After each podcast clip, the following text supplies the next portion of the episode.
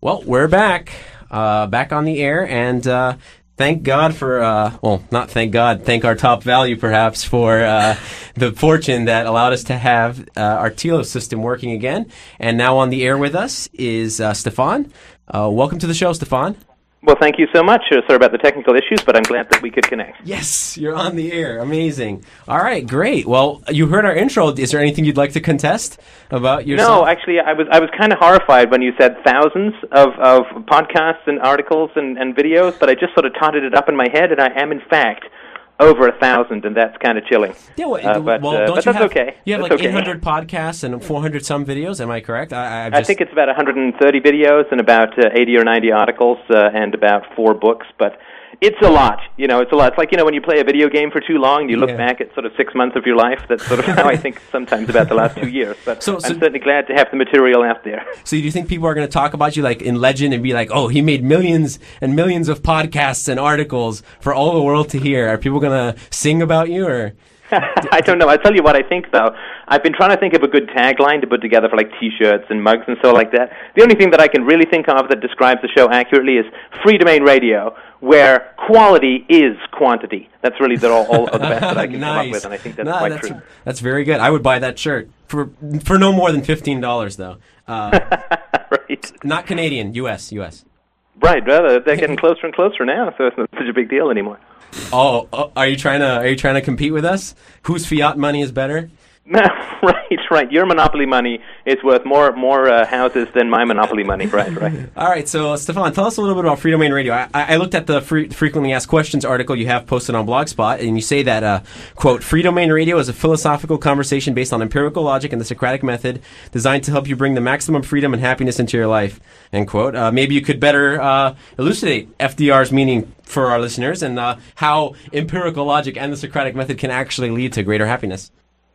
Oh, sure. Let's start off with the easy questions. Um, well, there's there's kind of two problems or two challenges or two schools of thought when it comes to intellectual rigor or human happiness, right? So, so on the one side you have abstract philosophy, which is sort of the metaphysics and epistemology and all that kind of stuff, which is the nature of the universe, the nature and study of truth, and, and to some degree ethics. That's all very abstract. And of course, I studied a lot of that in school and, and enjoyed it. I mean, it's good intellectual exercise. But it's kind of, in terms of living your practical life, it's kind of like learning Elvish or Klingon. You know, it's a good intellectual exercise, but it doesn't really translate a lot into the here and now. So people have these ideas of, of philosophers of these sort of thousand yard staring, bumbling people who can't, you know, who might be able to think about the nature of the universe but can't find their shoes. On the other hand, you have the psychological tradition, which is around uh, actualization, uh, authenticity, uh, honesty, uh, frankness, and, and intimacy, and all that kind of stuff, and, and uh, sort of lowering your own psychological defenses and trying to process your relationships more rationally. And I've tried to sort of find a way to bridge these two worlds so that we have a theory uh, that I think is quite good about abstract ethics and philosophy, but at the same time, and this is what makes it sometimes a very exciting and occasionally volatile conversation, is we say, okay, well, if these are our abstract ideals, you know, truth, honesty, virtue, integrity, and all that kind of stuff, how is it that we're going to actually bring those out, bring those to bear in our own life? And so that's really the challenge that I've tried to bridge with the website, with the podcasts, uh, so that we've got a good definition of ethics that's not based on religion, that's not based on patriotism, that's not based on mysticism, that's not based on democracy or, or, or collective notions, but is based on reasoning from first principles. And once you get that greatest abstraction of ethics, how is it that you bring it to bear in the daily decisions that you have to make as a human being, right, to sort of maximize happiness? So that's uh, that's really the purpose of, of the website, and that's why we talk about everything from you know the, the sort of free domain theory of ethics all the way through to dream analyses, right? Because we're trying to bridge the philosophical and the psychological to produce a kind of actionable plan about how it is that you're going to be able to live your life and, and be as happy as possible. So, for those people who are listening, going, "What the hell is he talking about virtue?" Uh, Heck, heck. yeah. What what can you give a, like very briefly an example of um uh, you know how how you can enact these uh, ideas of you know and why why is it good to to derive these um ideas of virtue and morality from first principles instead of you know religion, family, democracy, patriotism? Well, it's a very good question, and of course, it really is. I think the most important question in life is the question of ethics and, and how it is we can be good people without becoming enslaved, enslaved to sort of good, right, where good becomes duty to, towards everyone else and, and so on. Um, clearly, of course, the core uh, ethical commandment at uh, Free Domain Radio is the donation of both money, children, and kidneys to Free Domain Radio. So that, right. of course, would be number one. Uh, of course, from that core sort of premise, we derive a lot of other premises, which is uh, Steph is the master of time, space, and dimension, all those kinds of things. All right, let me right. start again. Let's be a little more serious. Um, ethical theories, to me, uh, are pretty much the same as scientific theories. So you don't have to use the scientific method to understand the world, right? You don't have to use experimentation. You don't have to use empiricism. You don't have to use logic. You don't have to do peer reviews. You don't, you don't have to have re- reproducible and reversible experiments or anything like that. in order to understand the universe, you can talk to a hand puppet. Uh, you can pray to a god. Uh, you can do a, a shimmy dance and hope that the answer comes to you.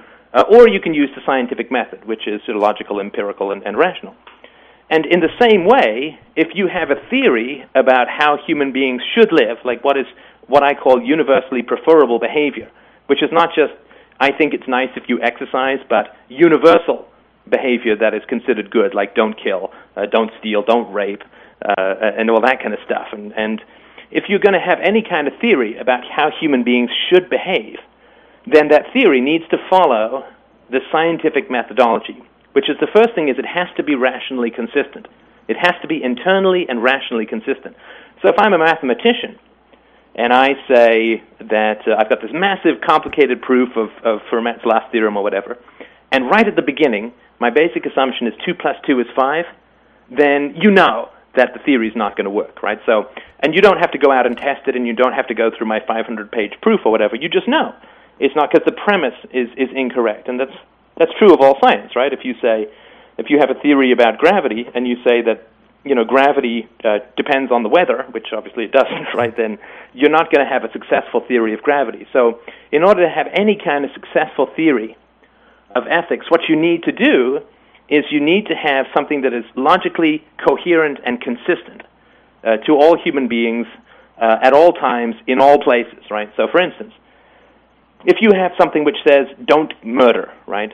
Self-defense is a wrinkle and so on, but let's just go with don't murder, which you know pretty much I think people are mostly okay with. Right. Well, if you're going to say don't murder is is a good moral rule to have, then it needs to be universal.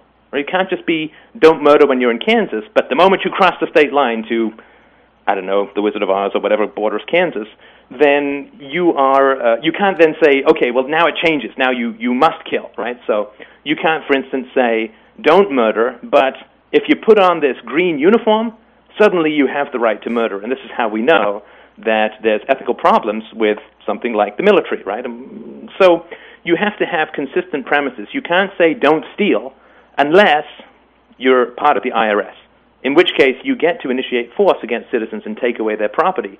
And so it's just if you're going to have any kind of universal moral prescription, it has to be logical and universal. It can't just be made up. So in one country you do one thing, and if you're a policeman you do another thing, and if you're a soldier you do another thing, if you're a prison guard you do another thing. It has to be universal and consistent. You can't just make up different moral rules based on costumes, uniform, location, preference, gender, race. It has to be common. Well, and if you can't, sorry, if you can't, if you can't sort of get over that first hurdle, then you don't have a valid moral theory. I'm sorry, I didn't mean to. to no, it's uh, okay. I didn't mean to interrupt you. Uh, I guess I guess what needs to be clarified here though is is why when you say logical and universal you're distinguishing yourself from perhaps Kant who would say logical and universal. Because I think uh, what you're maybe what you're trying to say is that things are conditionally universal but only conditionally on the fact that people in the IRS are just like people who are not in the IRS and that them putting on their little IRS hat doesn't give them the right to coerce. Would I be correct in saying that? Well, sure. I mean, if you put a saddle on a horse, it doesn't turn it into something else completely. It's just a horse with a saddle on it, right? and if you put a uniform on a man or you give him a business card which says IRS, you're not changing his fundamental nature as a human being. Now, there are people who can be ex- accepted from universal moral rules, but there has to be an objective biological difference, right? So, somebody who has a, an extreme form of mental illness, like certain forms of paranoid schizophrenia, men who are in comas or, or children who are five years old, where there's an objective biological difference, then sure, just like a biologist can say, well, if a horse has stripes, it's probably a zebra. Uh, you can you can have sort of different moral rules if you have objective differences, the way the same way that biologists classify different animals. But when you're talking about ye old average adult intelligent independent free will free thinking human being you can't just make up moral rules that are completely i mean you can you can you can do whatever you want but they're just not going to be valid yeah this reminds me of just a general problem with uh, different philosophies that some are focused on the individual, the rational philosophy. I mean, when I think of objectivism, I think of a lot of focus on the individual, and others are focused on the collective and surrendering one's will to the collective. And I think that's the main difference between rational philosophy and mythology or, you know, religion and uh, patriotism. It's it's like the fundamental focus on the individual before any abstract collective ideas are, are put into place. Well, I think I think that's an excellent distinction. I mean, I think I think that you're quite right.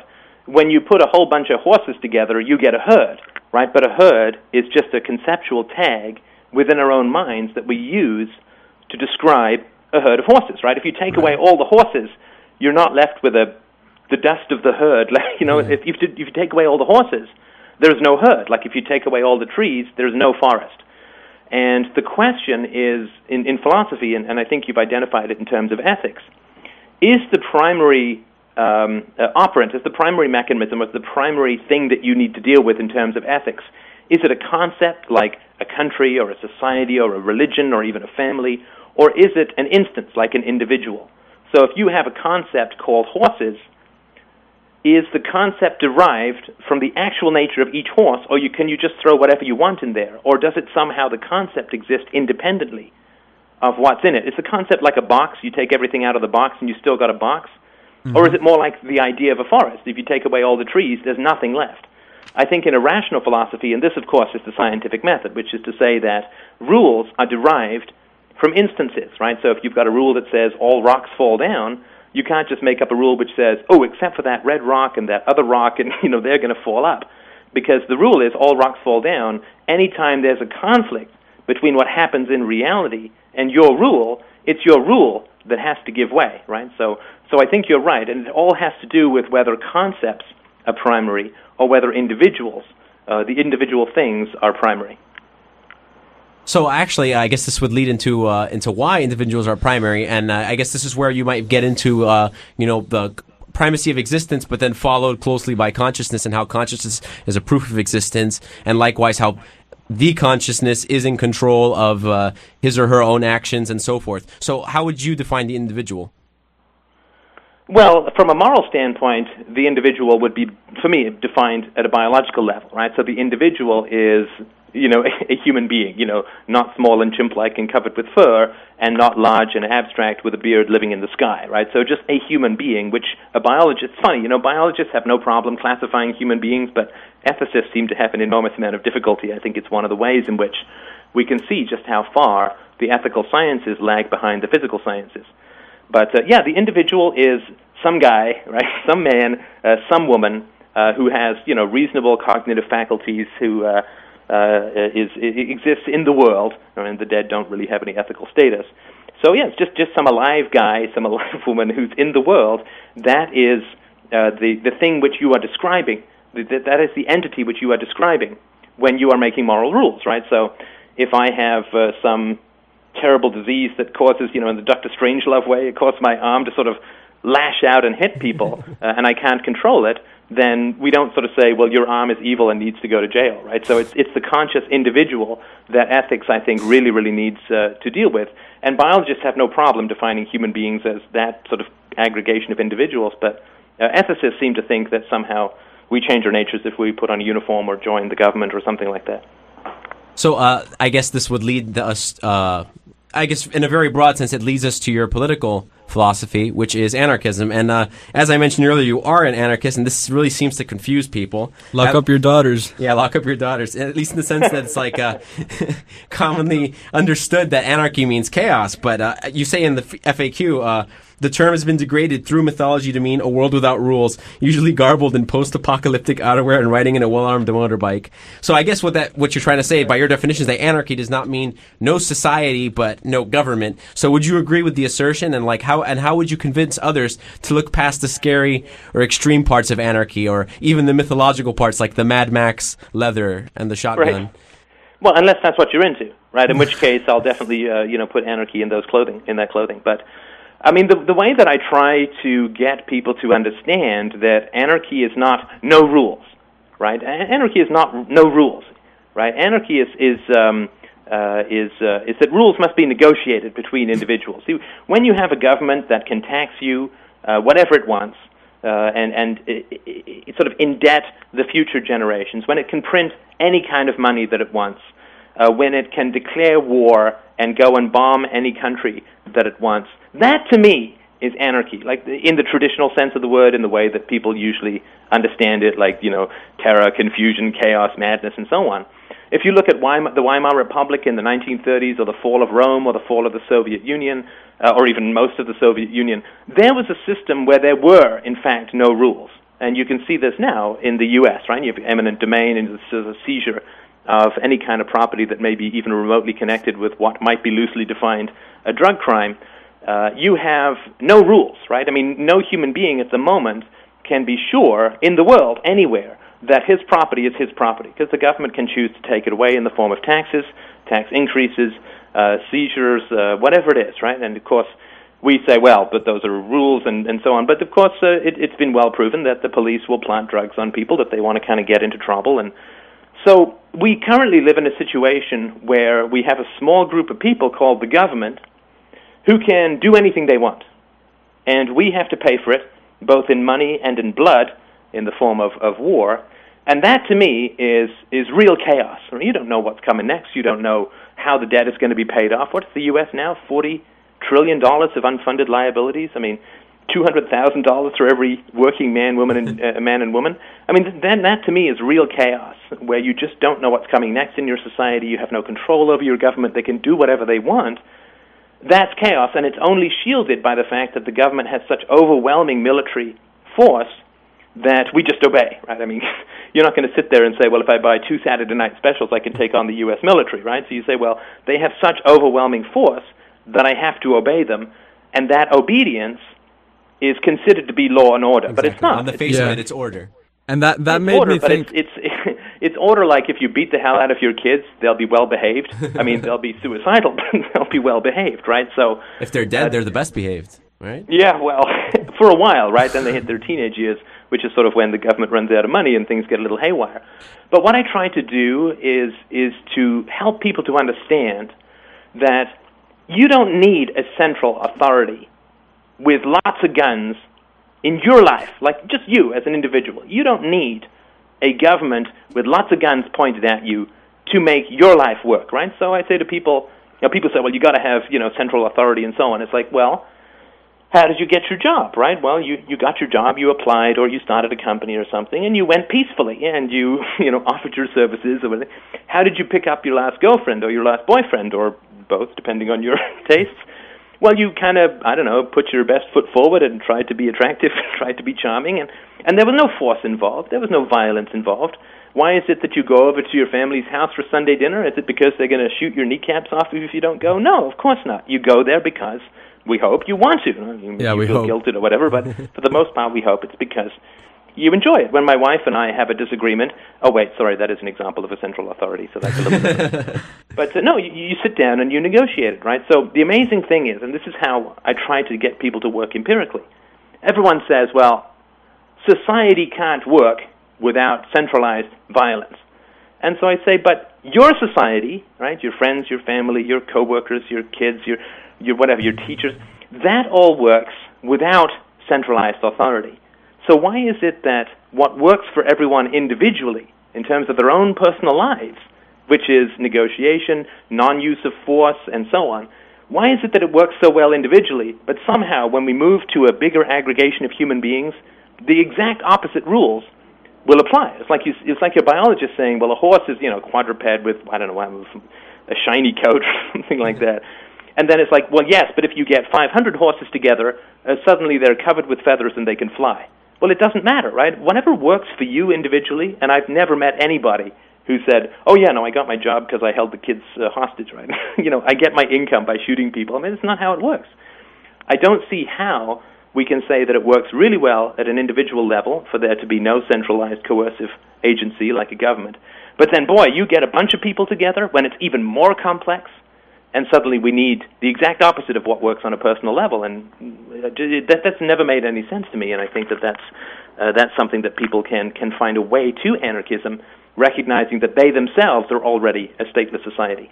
When when you said that um, real anarchy is in is in uh, the Weimar Republic or the Soviet Union, that that really made me think. People are so comfortable just psychologically accepting rules as long as they're abstract and unjustified.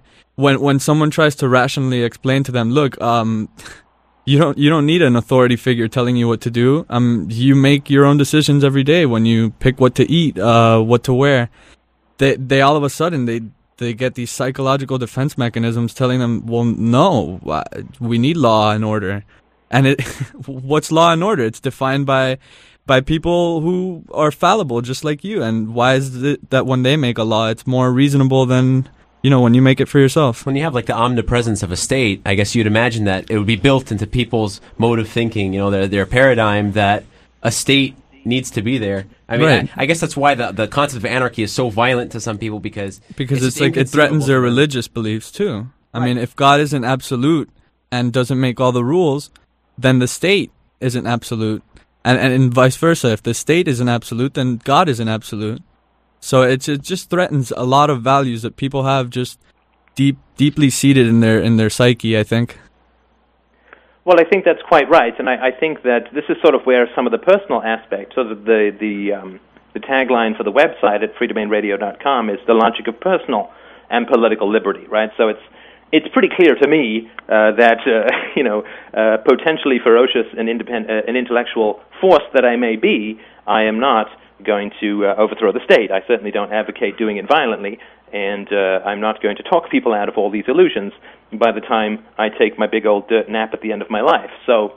The question is then, well, how is it that you're going to become free in your personal life? One of the core aspects of any rational ethical philosophy, I think, is the idea that there's no such thing as unchosen, positive obligations. And what I mean by that is, I can't just say to you, hey, you know what, you owe me a $1,000, right? and if you don't pay me, I'm going to shoot you. That's an unchosen positive obligation. I mean, if you borrow a $1,000 from me, that's one thing. Then you've chosen an obligation of repaying it, assuming you have a contract or something like that. But you can't just make up obligations for, uh, for other people. Uh, and of course, that's the fundamental thing around government, right? That you're obligated to, to pay your taxes and you're obligated to obey the laws, even though you haven't voted for the existence of taxation, even though you haven't voted for the laws. And yes, you get to vote for the occasional sap, uh, you know, hand puppet of the lobbyist that comes along every four years. But uh, as anarchists are fond of saying, it's funny that no matter who you vote for, the government always seems to get in. And of course, that's that's the, the, the core issue with that. But um, I really think that it's important uh, to sort of, for for people to understand uh, when it comes to this kind of stuff that you can't just have these opposing rules, right? So I was uh, arguing with this woman the other day, or I should say debating in a positive and friendly manner, but I was debating with this woman the other day who said, "Well, yes, I think that." That we we need to use the government to take care of the poor and the old and so on, right? Because you know that's virtuous and that's moral and so on. And I said, well, you realize that it's using violence, right? Like if I want to take care of the poor in some different kind of way, right? Maybe I want to go and teach them, or maybe I want to start a company and hire them, or, or maybe whatever. Or maybe I just want to put my money in the bank so that somebody else has the capital to go and buy, uh, to go and start a company and hire the poor. I said, but you're recognizing and you're, you're advocating there's just one way to, to help the poor, and that's give a bunch of people guns and have them tell everyone else what to do or get shot, right? And, and that's not a productive thing. She said, Yeah, I understand that, but I still think it's a good way to do it. I said, Well, if that's a good way to make decisions uh, in society, then by the sort of logical laws of ethics, you can't just say it's only good for poverty, right? And I said, Well, how would you feel then about this? You have a ministry of marriage, right? Because, you know, marriage is good and you know, kids are good or whatever. And you have a ministry of marriage, and the way that you do it is all women go and sign up, and the government then chooses uh, who it is that they're going to get married to. And uh, if they don't uh, like that, too bad, right? They can always go and, and uh, you know, every couple of years they can vote for maybe a, a different husband if they don't like the one they've got, but they can't vote to not have that as a system. And so the, you know, and if the woman doesn't marry the man that the government tells her to, then she gets thrown in jail, and if she resists, then she gets shot. Well, obviously that would be completely immoral. But of course, it's like what you were saying about the divisions that people have in their minds somehow that's an acceptable way to deal with poverty. But it's not an acceptable way to deal with something like marriage. And of course, again, people get very hard pressed explaining actually why uh, there would be such uh, different ways of, of dealing with problems. Well, it's uh, 44 minutes past the hour, and we're taking phone calls at 305 348 3575. Uh, any questions or comments you have will be greatly appreciated. Um, okay, so as you were talking about, you're just talking about your ethics. Uh, I guess uh, the next big question is why are these ethics binding? Why ought someone to follow these logical or rational rules? Well, I mean, that's an excellent question, of course. And nobody has to. As I said, you don't have to follow any uh, ethical rules at all, right? I mean, just as I say, you, you completely, you don't have to eat well, you don't have to exercise, you don't have to use the scientific method, you don't need to go to the doctor when you're sick. But mm, it's certainly been my observation, and you can certainly let, let me know what you think. It's been my observation that no human being, it seems to me, is able to act without some kind of self justification. I mean, you never get a war declared in history where the guy just says, you know what, I don't like these foreigners, I'm going to go and shoot them. Right? That's never how it happens. There's always some huge story, and this is all the way back from Hitler with, with Czechoslovakia, and Hitler with uh, Austria, and Hitler with Poland. It was always, well, you know, the, these, these, these, these darn Czechoslovaks are, are causing all these problems, and the Sudetenland Germans are crying out for help, and they're being oppressed, and we're going to save our brethren. And you see, of course, the big nonsense about Iraq. You know, they had uh, they had long range missiles, right, that went 112 miles rather than the 100 they were allowed, which certainly did not do anything to threaten, you know, the eastern seaboard of the United States. But you get all of this, uh, the, all of these justifications. It doesn't seem to me that human beings are able to act without some kind of self justification. Even the worst people in the world will say that there was a justification that's ethical for what they did. So, from what I've seen, if you can get human beings to believe that something is moral, like you know the draft, right? I mean, Second World War, Vietnam, or whatever. If people believe that the draft is moral, or people believe that soldiers are moral, or policemen are moral, or paying your taxes is moral, or supporting this, that, and the other is moral, if they believe that using violence to solve poverty and sickness and and uh, and so on is moral, then they'll go along with it. it okay, just, uh, Stefan, I hate to interrupt you, but we do have a phone call, so uh, let's see. Shocking. Uh, hello, you're on the air. No, I don't want to be on the air. Oh, okay. Sorry. oh, wow. It appears that that pickup of the phone call dropped. Stefan, I'm very sorry, Stefan. You're going to have to call us back. Apparently, we can't run two phone calls at once.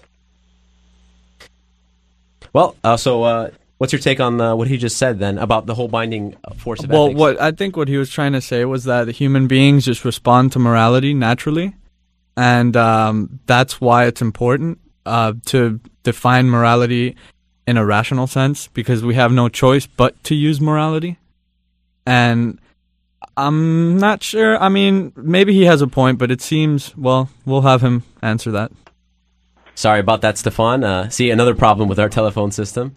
I guess you can only have one call, right? So. Yeah, well, two lines, but one call. It makes no sense, but. Excellent. Now, you gave fine. me This a seven better. five number. Do you want me to call that instead? No, that's good. This is great. All right. Did we did we get the question? Nah, no question. no question. He didn't want to be on the air. Yeah. It was just uh, a question, maybe for the station. But anyway, Oh, uh, as, oh. as we continue, um, Sorry, let me just uh, sorry. To, let me. Just, I'll, I'll be re- very rapid. Just sort of finishing up this idea is that uh, it's my belief and my observation that human beings are run by ethical theories. Whatever we believe is right, we will do. And so I'm not particularly worried about people who decide not to follow ethical theories. What I'm most concerned with is getting the right ethical theory out there, and then I believe as surely as when you spin the wheel of a supertanker, society will go that way. Ethics are the most fundamental and powerful uh, ingredients in decision making within individual and collective uh, human life. So I think you just define the right ethics and keep working at the problem, and society just changes because everybody uh, uh, needs ethical justifications for what they do. Oh, well, it appears that you're making sort of a psychological argument, but uh, I guess, I mean, and obviously that's what it has to boil down to. It has to boil down to some sort of believable biological story. But I guess uh, at the same time, don't you? I guess you'd have to support non-contradiction as one means, so that if you choose not to participate in ethics, or if you, rather, if you choose not to act ethically and think about your decisions, then you're not entitled to any sort of ethical treatment at the same time. Well, I think that's true, and I also think that recognizing by recognizing that human beings have the capacity to be evil, to act immorally, to accept completely bad and wrong and destructive ethical theories. Because of that very fact, we can't have a government, right? It, if human beings were perfect, then maybe we could have a government. But then, of We course, wouldn't we wouldn't need need, a government, right. right? One, Any more than we'd need ethical theories. I mean, if people never got sick, we'd never need doctors, right? So the fact is that human beings do like power. Human beings do like to take things from other human beings. Human beings do like to offload the costs of what they want to other human beings. Because human beings have the capacity for evil, we can't have something as powerful as a government in human hands because it just corrupts everything that it touches. Yeah, it's funny. The the government always condemns monopolies and tells us that they have to protect us from monopolies. The but- government is the monopoly. Yeah, that's always amazing how people make that argument. You know, in order to cure this headache, I think a guillotine is in order. Well, uh, I think I think this refers to something that you said in maybe one of your podcasts, which is that some some humans uh, are inclined for evil, and uh, the problem is when we have government, which is supposed to control evil, we're kind of hoping that we just get lucky and stick the right people in there to do the coercing for us, and hope that they do it with good spirits. right, right, and of course, what kind of human beings want to control the government? Right? What kind of human beings want to control the 700 U.S. military bases that are overseas? What kind of human beings want the keys to uh, nuclear weapons? What kind of human beings want to be able to rip from people's wallets hundreds of billions of dollars a year at the point of a gun? Uh, it's not you. I don't think it's me. Uh, and and so because you have a government, see, people say, well, we need a government because there's bad people in the world that that we need protection from. But I mean, and I accept that there are bad people in the world. But where do people think those bad people are going to end up? Right? I mean, they're going to want to be in the government because that gives them total control and power over other human beings, uh, eh, which they would not have if there was no government. So I guess then the next um, doubt I would have if I was listening, I would say, well, then what's the practical solution? I mean, if we chose, let's say, to all adopt the rational philosophy and disarmed ourselves, disarm the government, that is, uh, how would we prevent uh, just being invaded by an immoral, tyrannical government and uh, subdued to their will? Well, I mean, that's an excellent question, of course, um, uh, as is the question, which is sort of related, I think, about how are disputes going to get resolved in the absence of a centralized authority like the government. Well, um, first of all, the government doesn't resolve disputes. The government just orders people to obey it, right? So you don't really have, you know, it's like when your mom comes in and you and your brother are fighting, and it's like you both go to your rooms. Don't, you know, it doesn't matter to me who's right or who's wrong. You just both go. I mean, that's how the government deals with stuff. So it doesn't really get resolved. The government also is not very good at defending people. I mean, that's a pretty fundamental thing. I come from, you know, I was born in Ireland and I grew up in England. And my my father's side of the family is uh, is British and was heavily involved in the Second World War. My mother's side is German and was also heavily involved in the Second World War. So I've done a fair amount of research, actually written a novel about all of this. And uh, if you look at you know the appeasement and, and what happened in the 1930s, uh, the government is really bad at protecting its citizens. I mean, the U.S. has this amazing, uh, you know, it's got all the natural resources on the planet. It's got two oceans on either side. It's got peaceful um, neighbors to the north and south, and yet every single uh, time uh, the U.S. is uh, is you know at war with someone, or there's a Cold War, or there's terrorism, right?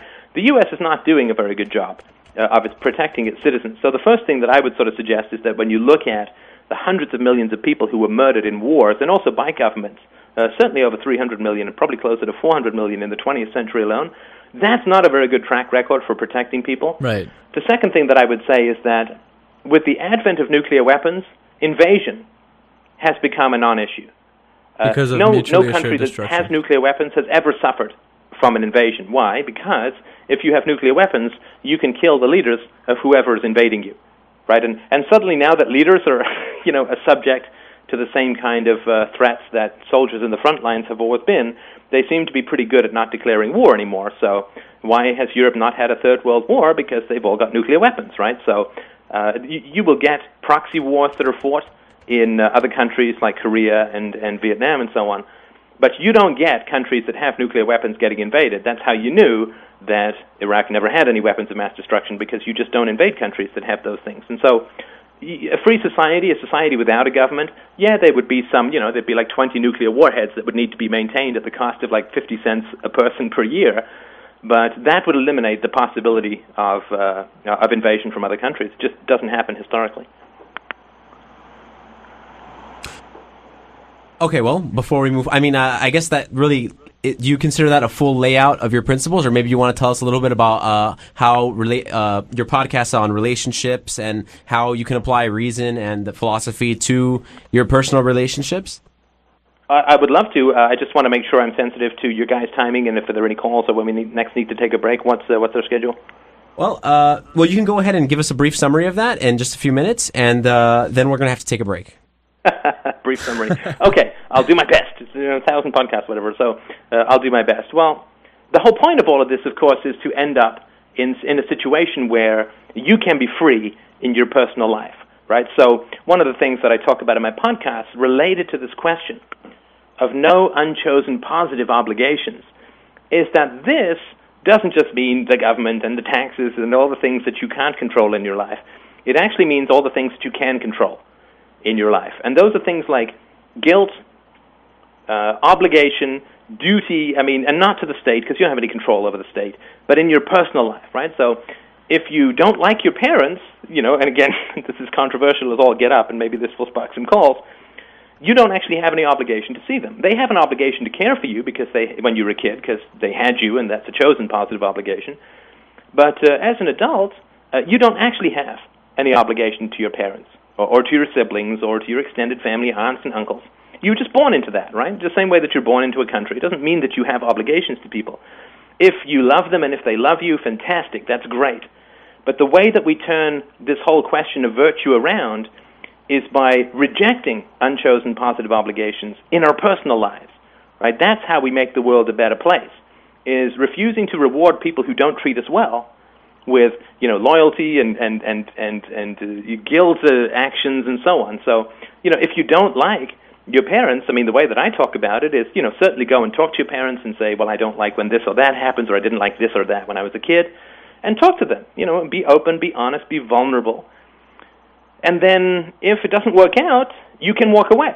I mean, there's a cult called the family, which is kind of at the core of a lot of the problems that are in society, wherein we just have to, quote, love and obey our family, which then translates into loving and obeying God and loving and obeying the state.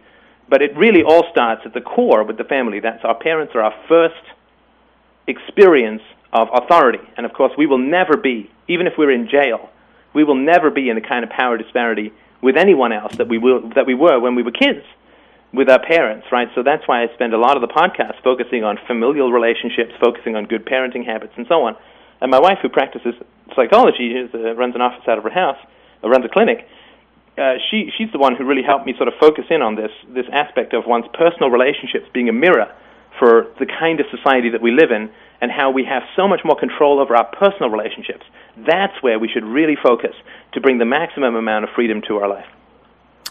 And I think it's really easy for someone listening to to this to say, "Yeah, I agree with him, but um, I got a good relationship with my parents. I mean, yeah, we only talk about the weather and sports, but you know, we get along. They're fine."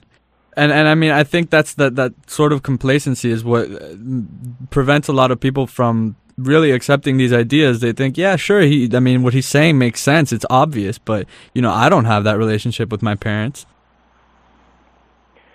Uh, and I, I certainly do get a lot of that. Uh, and of course, this is where some psychological sophistication is important, right? So, uh, if um, if I say, you know, you need to have a rich and meaningful relationship with everyone in your life, where they get to speak, you get to speak about what's really important to you, and yeah, you can spend some time talking about the weather and so on, but you know, relationships expire in the desert of chit chat and you know, innocuous yeah. nothing, you know, parlor talk.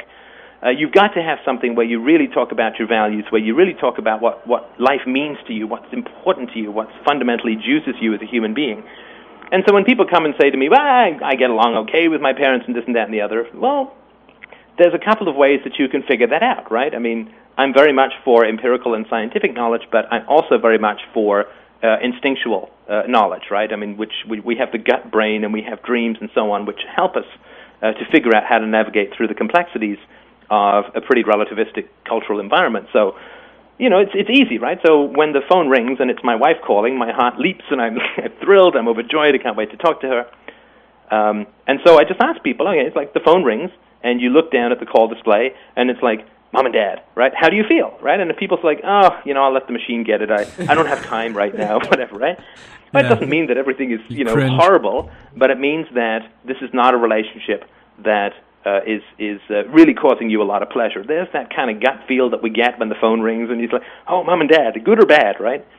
And uh, if it's not something that you look forward to, if it's an obligation, if it's a, you know, well, it's it's Mother's Day, I have to go. Actually, this is you Father's know, Day weekend. and- Sorry, This is Father's Day weekend, so.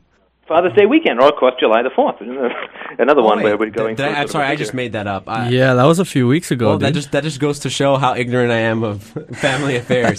but uh, I guess how much does the, the oppression element tie into this? You know, like I mean, sometimes it's just a relationship can be boring, but I mean, at what point does a relationship become outright destructive? Well, uh, I, I think that the boring relationships, um, because I'm I'm a I'm an out and out atheist and materialist, so I don't think we have a soul. I don't think we get anything later, and like we don't go any place after we die, right? We we go to the same place that we were before we were born, which is like no place, right? So, because of that, I'm not willing to live a life where I, I am consumed and waste time in, in boring and habitual and dull uh, relationships. Right? I, I, want to. I'm not saying let's all go skydiving every day, but there has to be something that is, is gripping and enjoyable, and, and I can be enthusiastic about in my relationships. I don't consider boring relationships to be of value. I think that you need to, if, if you're not you, but if you're playing it safe and you're not talking about the things that really matter to you, and you're just kind of going through the motions, then you need to get that relationship you know, off the couch. You know, you need to get it into a workout room and get it get it exercised, or you need to get rid of it. I mean, you just can't live. Uh, it, it sort of numbs you, and of course, uh, you wouldn't go to a party and find someone who bored you and then start a long-term relationship with them, right? I mean, unless they were really hot or whatever, right? But and then it wouldn't be that long-term. But I mean, you wouldn't if you're just some guy. You go to some some party and there's some guy droning on about how he loves nothing better than to read books about accountancy on the weekends you wouldn't sit there and say, "Great, you know, let's have lunch every week or whatever," right? So, uh, given that that's not what you would do with your friendships, I don't think it's reasonable to say that you should do that with your familial or personal relationships. As to your question of when a relationship become a, becomes abusive rather than just boring, for me, that is a very, very specific place and a very, very specific point, uh, which I think is important to, to at least you ruminate on whether you agree or not. I think because human beings really want to be good, I think when, when somebody who has power or authority over you uses ethical arguments to make you do stuff, which is not good, right? Which is not universal, which is hypocritical or whatever, right? I mean, the, the classic example is a you know parent who who hits their kid saying, "Don't hit your brother," right? Just that kind of nonsense, right?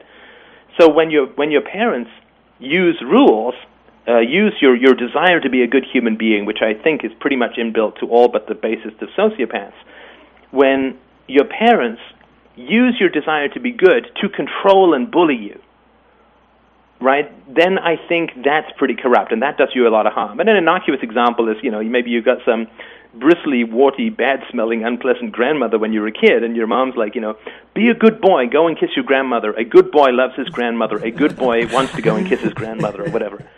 Well, that's taking your desire to be good and just making you like into somebody who has to obey orders.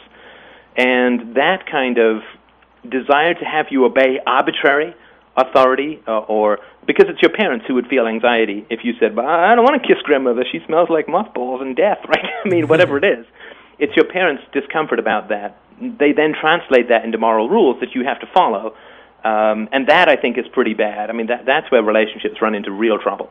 And and it seems innocuous or insignificant. I'm sure people are listening to this saying, "Oh, what a baby! Uh, what what does it matter? You're just kissing an old lady." And and and it usually is this kind of just these petty obligations that your parents force you into, just using moral justifications. But the the fundamental thing is that there's no reason why you should feel compelled to do them, even if, if they are insignificant. Yeah, and they're never insignificant because it's always part of a pattern. Right, right. You know, I mean, it, it's never just, well, my parents were really interested in my thoughts and my welfare, but boy, when it came to grandmother, it was Yeah. just deranged. it's always part of a pattern, right? It, you you work from the innocuous stuff, and you have to be patient with it in yourself, because I agree with you, it seems ridiculous. Ah, I was just kissing grandmother with one second. What does it matter? But it really Right. does matter. because it matters how it is that you end up getting people to do what you want in your life, right? So you can, you know, if your kid doesn't want to kiss his grandma, you sit down with him and say, well, how come, and what do you think, and this and that, and you talk to the grandma and say, you know, here's a breath mint, and maybe get that wart looked at, whatever, right? I mean, Right. there's ways that you can negotiate that respect the, the feelings of everyone involved, or you can just sort of bully and dominate your kid and, and deal with it that way. And it's that latter part that lays the foundation for, I think, people's unconscious adherence in an irrational way to power structures like the state and, and the church and, and patriotism and so on. It's just, well, I just have to do what I'm told, otherwise people are going to get mad at me. Because that's always the unspoken thing, right? If, if you sort of have to go and kiss your grandmother, uh, it's always because if you don't, your parents are going to get mad at you. And that sort of fear and obsequiousness, uh, I think, is pretty gross, but it's a very, very common way of getting kids to do stuff. All right, great. Well, we're going to take a quick break uh, at the top of the hour. So uh, we'll be back in a little while, and hopefully we'll open up the discussion a little more to uh, more contentious issues, other than Stefan just being the prophet of the radio. right. All right. Well, so we'll see you in a little bit.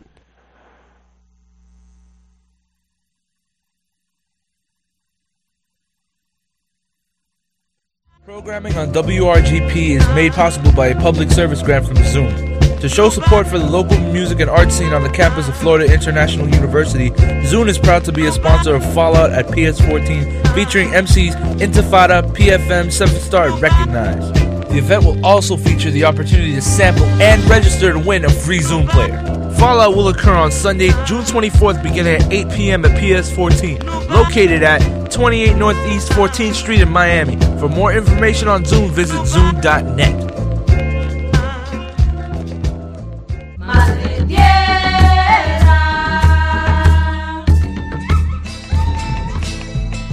Listen to your roots. Listen to yourself. Listen to the sounds of cultures that respect the earth. Madre Tierra, the show that offers much to discover and much to learn. Every Sunday from 1 to 4 p.m. with me, your DJ Liz Marie, bringing you the best indigenous and popular music from across the world. Only on Radio FM, where we air your music and your heritage. Imagine a friend has just told you they were diagnosed with a mental illness. What would you do?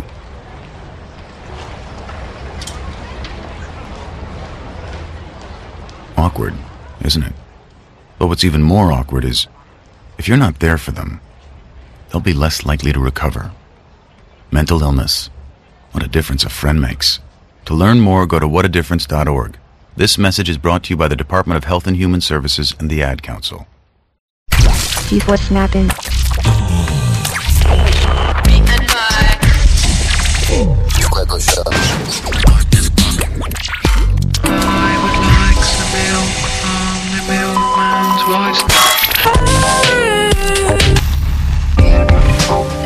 Tune into Electro 101 every Tuesday night from 10 p.m. to 1 a.m. here on WRGP Homestead Miami, 88.1 and 95.3 FM. Radiate FM. They're gonna jump out of trees. They'll go down the slide head first. They'll make parachutes out of sheets.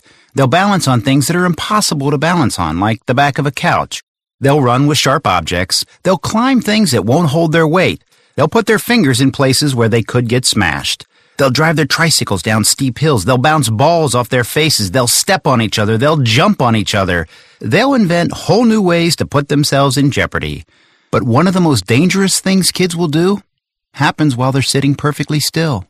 Kids who ride in a car without a booster seat are much more likely to suffer serious or fatal injury during a crash than kids in boosters. But amazingly, 80% of all kids who need them aren't in them. After a toddler seat and until they're 4 foot 9, booster kids and don't let them down. Go to boosterseat.gov to learn more about the importance of boosters. A message from the U.S. Department of Transportation and the Ad Council. Tired of that watered down hip hop on mainstream radio? Tune into Super Sounds with your man JB on WRGP Homestead Miami 88.1 and 95.3 on your dial. If you can't get it on your radio, log on to WRGP.org. That's Radiate FM FIU Student Radio. I'm bringing you the super, super, super, super sound from around the planet, taking you back and moving you forward. That's your man Jigga the JB, and that's Super Sounds every Monday night at 10. Make sure you're there.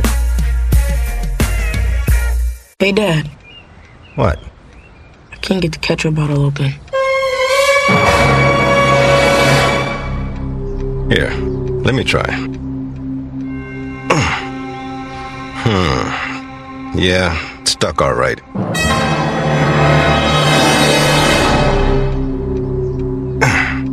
Anything? Now watch. If you take your palm like this and smack it on the bottom right here, you can get it open pretty easily. Here you go. Thanks.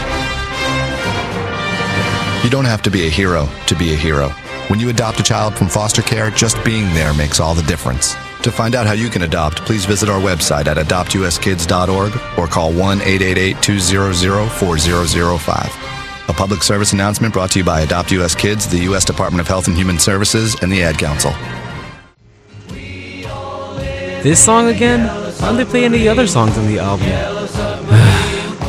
Meh.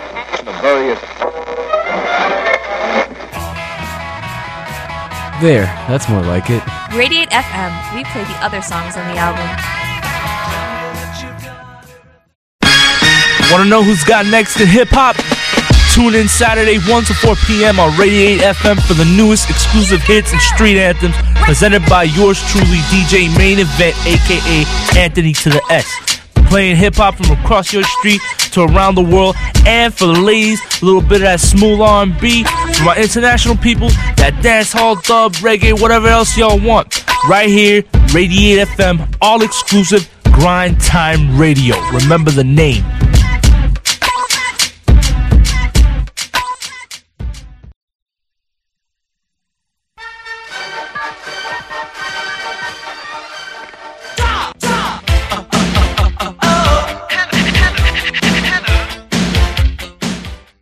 We're back, and you're listening to Radiate FM, student radio. Uh, what?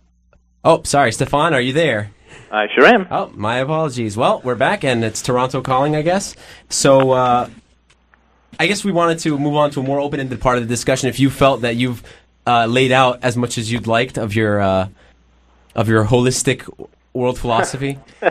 Absolutely. I, you know, now that I've done it in 45 minutes, I can't imagine why I have so many podcasts. It's, uh, it's baffling to me. But yes, absolutely. Let, let's go open ended. All right. Well, so uh, before we move forward with our discussion, I guess about more specific things like that troubling Izod issue, let's talk about the elephant in the room, Michael Moore. he, he recently uh, released the movie Sicko, which he uh, Yes. claims is an inside look at what healthcare is like for Americans compared to that of the Canadians, yeah, UKians, French, and the Cubans. So, uh, well, since you're from Canada, why don't you give us uh, your take on the movie Sicko? Well, I, I have seen it. Uh, I do. I think Michael Moore is an excellent, excellent polemicist, and there's a lot to be learned uh, from him on, on how to communicate passionately uh, about ideas. I think so. You know, uh, cred for where where credit is due.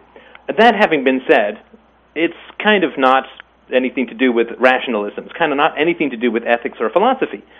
So, for instance, if you if you if you go and interview people who've won the lottery and you say, "Do you think the lottery's a good thing?" Well, of course they're going to say yes, right? So, if you go and interview people who have had significant medical issues, whose medical uh, expenses are covered uh, at the point of a gun through taxpayers, then of course they're going to be pro the system, right? So, uh, it, to me, it's it's not anything. It's just it's completely obvious. Now it's entertainingly done, and he's a he's a good uh, good performer and a good writer.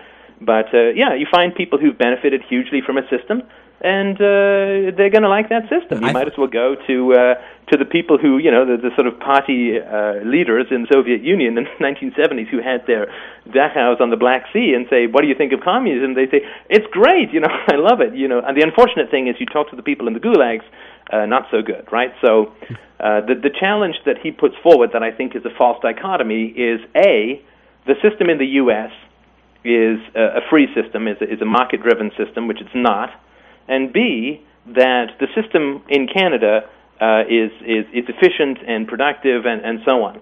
Uh, of course, in, in A, more than 50 cents on the dollar of healthcare money is spent by the government the government has control through the FDA of the release of new drugs, which is completely horrendous. I mean, there are some beta blockers which are supposed to help people with heart problems that have been available for 20 years, in Europe that are still not available in the United States has killed 60 to 70 thousand people, right? I mean, that's just one example. It t- costs such an enormous amount to get drugs through the FDA.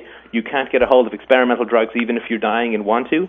Uh, and and because it costs so much money to get drugs approved for human use, only you know basically uh, pills which uh, help uh, male uh, erectile dysfunction and cancer drugs, like only the real big ones are dealt with, and people who have less common ailments don't get any particular help.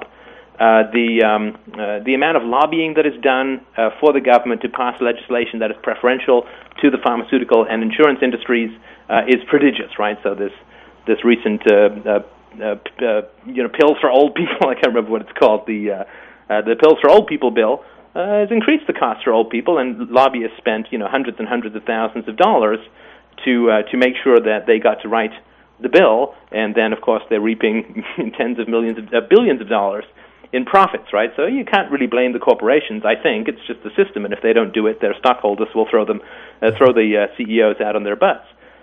So th- it's not a public uh, system in the U- U.S. As Harry Browne used to say, uh, what uh, what was the problem in the 50s and the 60s? How come you didn't he- you didn't have all of these problems with the healthcare system? Well, it's because government wasn't so involved. So an operation which would cost a couple of hundred bucks in real dollars now costs a couple of thousand right? And something that would cost two thousand bucks in real dollars in 1960 now costs twenty thousand dollars. So naturally, because government has been interfering with the healthcare industry, uh, regulating it, controlling it, subsidizing it, taxing it, funding it, lobbying it, then uh, the government has driven up the cost, right? Government interference always drives up cost. And so naturally now people are saying, well, it's so expensive that we need more government. But of course it's so expensive because there is government in it to begin with, because violence doesn't work. In Canada, uh, it's pretty bad. You know, it's it's pretty bad. We have tried six different ways from Sunday. Of course, they're all political tries, so it doesn't work. To reduce the wait times, I mean, people are waiting up to a year for cataract surgery, a year of being semi-blind, Wow. and you've no alternative. Uh, in Canada, recently, a guy who had kidney cancer, I think it was, uh, was rejected. Right? And he said uh, the government said you can't have an operation because the cancer's too advanced. Right? So he sold his house uh, and he went to England and he spent his own money and he's fully healthy now. Uh, you really are at the whim of the bureaucrats, right? So people say, well, um, we don't like being at the whim of uh, the insurance companies. At least they're competing to some degree for your time and money and attention, and they you can change them. In Canada, we have just one insurance company that has all the guns that prevents all competition, and of course, that's not a, a better system or a better solution. You've got tons and hundreds of thousands of people here can't even get a hold of a doctor. Right? You can't get a family doctor because they're too short. And I mean, sorry, they're they're short of, of doctors up here. Uh, the system is completely unsustainable from a finance standpoint. As soon as you make anything free, the usage of it just goes up through the roof, right? So uh, it's uh, I mean, it's a great system. the way that he puts it forward, right? I mean, it's like, yeah, people who uh, uh, who are going to benefit hugely from having other people pay their bills are going to be very happy, right? I mean, people who end up having to pay those bills and not having control uh, are going to be unhappy. The last thing that I'll say is that there's this debate up here in Canada. It says, you know, we don't want a two-tier healthcare system because there's quite a bit of a movement to get some private uh, stuff in. Of course, the politicians have their own healthcare system, which we don't get access to, right? Because you don't see the the uh, Prime Minister of Canada waiting in the emergency room, right? So it's in the same way that they get their own schools, like in the U.S., right? And people in the Congress don't send their kids to public schools, right? So they have their own system, which uh, you know would sort of belie that. So there already is a two-tier healthcare system. The other thing, too, of course, is that if you know someone in the field, like if you have a brother-in-law who's a doctor, then you move to the front of the line, and I've seen this happen uh, a, whole number of times up here.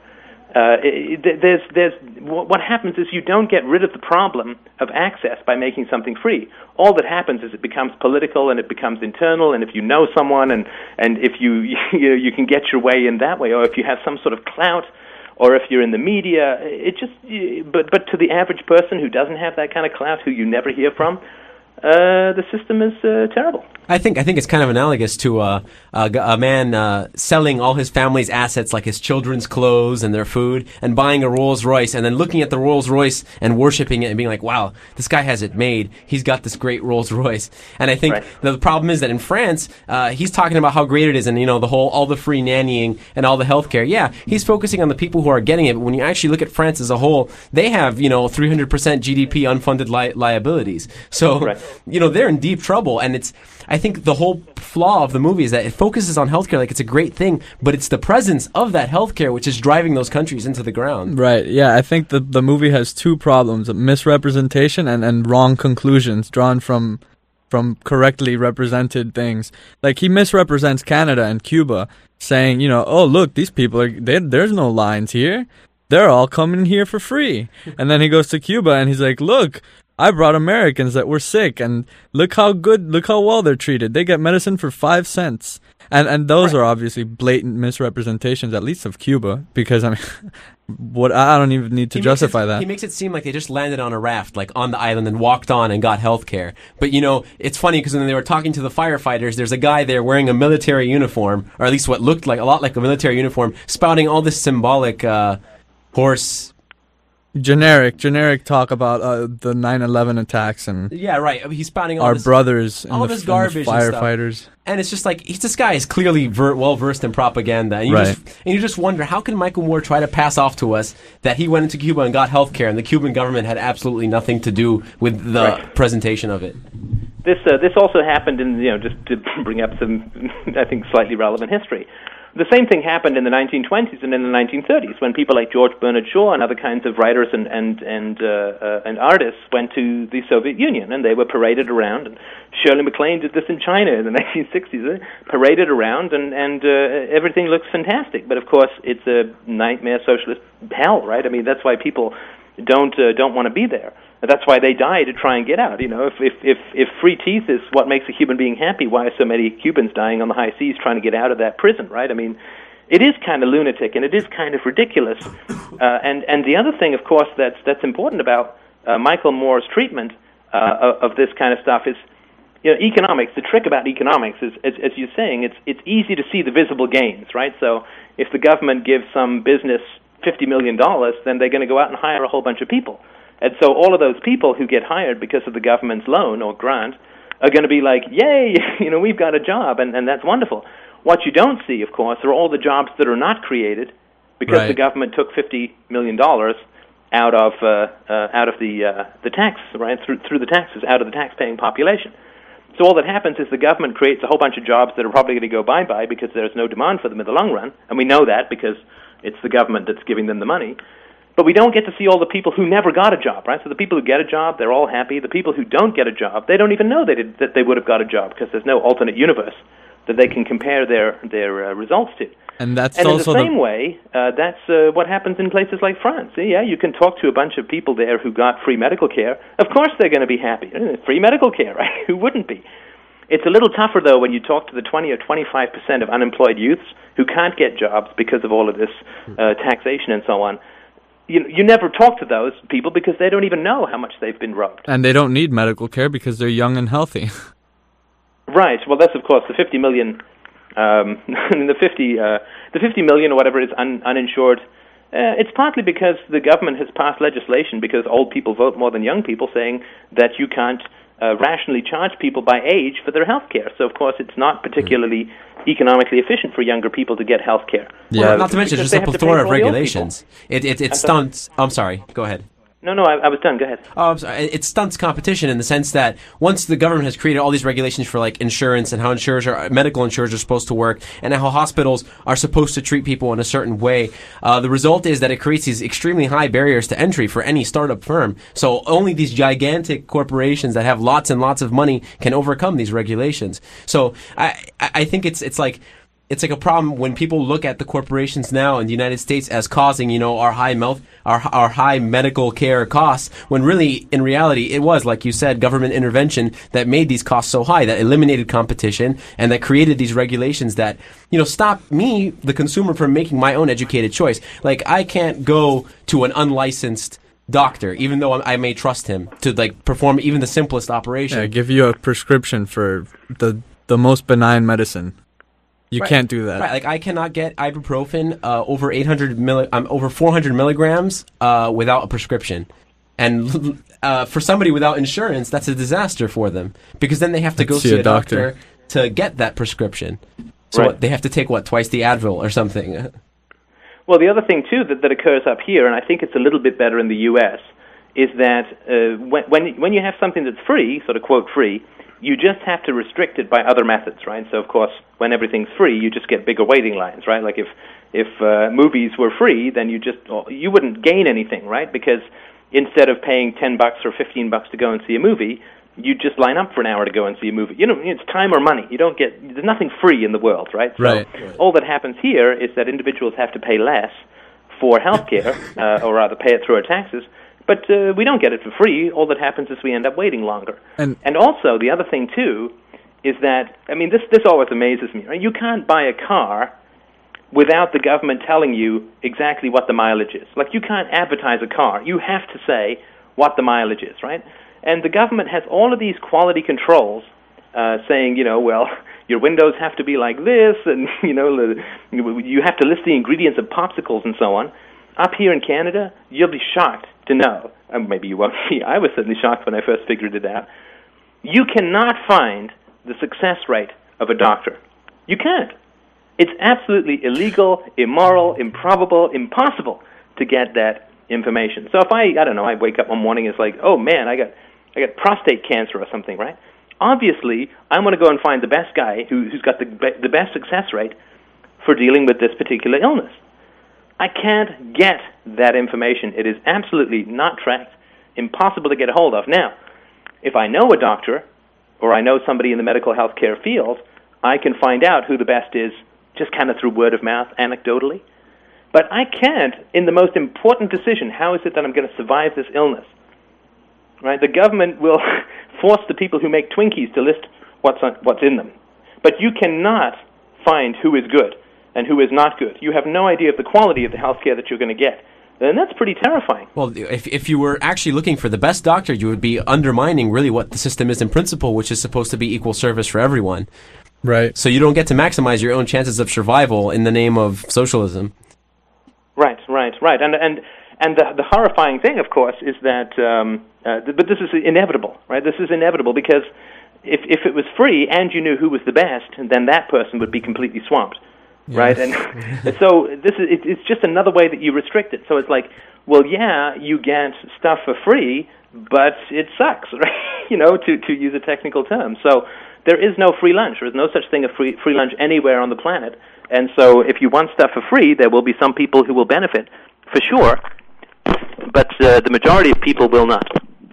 Yeah, and, and that's one thing The that majority of people will not benefit. the one thing that boggled m- my mind about the French uh, part of the movie Sicko is that these people are so proud of all of their free services. Yep, free childcare. Oh, yep, free everything. Uh, It's then not make you free. carrots. It's not, yeah, pureed carrots. It's I I can't understand how these adults in France with their eloquence and um. But it's the old it's the old trick, right? if I give you stuff for free, will you give up your liberty? yeah. I mean, this is the oldest trick in the book. If I give you stuff for free, will you let me take your money? and this, of course, is uh, it, it, this is the trick that a hold-up, the stick-up artist does, right? If I if I let you go, you'll give me your money. I'll, you know, give me uh, give Right. me your uh, freedom, and I'll give you stuff. It's a case, negative you know, Your, incentive. your freedom to walk away without a bullet in your chest. But um, and, and the other thing, of course, that Michael Moore, as all these socialists, tends to do is he obscures the fundamental fact that it's all provided at the point of a gun. I mean, that's the fundamental thing. He talks about let's get together and kumbaya and everybody's happy and let's take care of the poor and so on and the sick and the, so- the needy, all of which I think are fine ideals. But what nobody ever talks about is that if you disagree with the system, if you want to take any alternative approach, then uh, you uh, you get shot. The I closest mean, thing, the closest? I thing mean- I saw to an argument in the whole film was, uh, well, I give it to them because I know they do it for me, and that's pretty much the, the that's pretty much the nearest thing to a justification for why there ought to be socialized medicine. And that, of course, is the complete opposite of, of, of socialized medicine, right? Because I think that it's, I think human beings do come together. I think that human beings do help each other. Uh, I think reciprocal altruism is, is foundational uh, to the family and to communities and so on. And when the government wasn't around, there used to be private societies that would take care of people who ran into these kinds of problems, whether they were church-based or or the, they used to be called friendly societies that you sort of get them at work, you'd pay in a little bit, and then you'd be covered for these kinds of emergencies human beings, either human beings do care about each other or they don't. If they do care about each other, you don't need government to point guns at everyone to make them be good people. And if they don't care about each other, then let's not have a government and pretend that we do. Right. Let's not put people who who control our lives and are still susceptible to the not caring about other human beings. Yeah. Right. And kind of fundamentally, I mean, I'm 40 years old, which is probably like I don't know 900 to you guys, but I'm 40 years old, and and um, I'm allowed to keep half my income, and uh, uh, I have to obey every single conceivable uh, regulation and rule, of which you know 90 but 99 percent of which I don't even know. Right.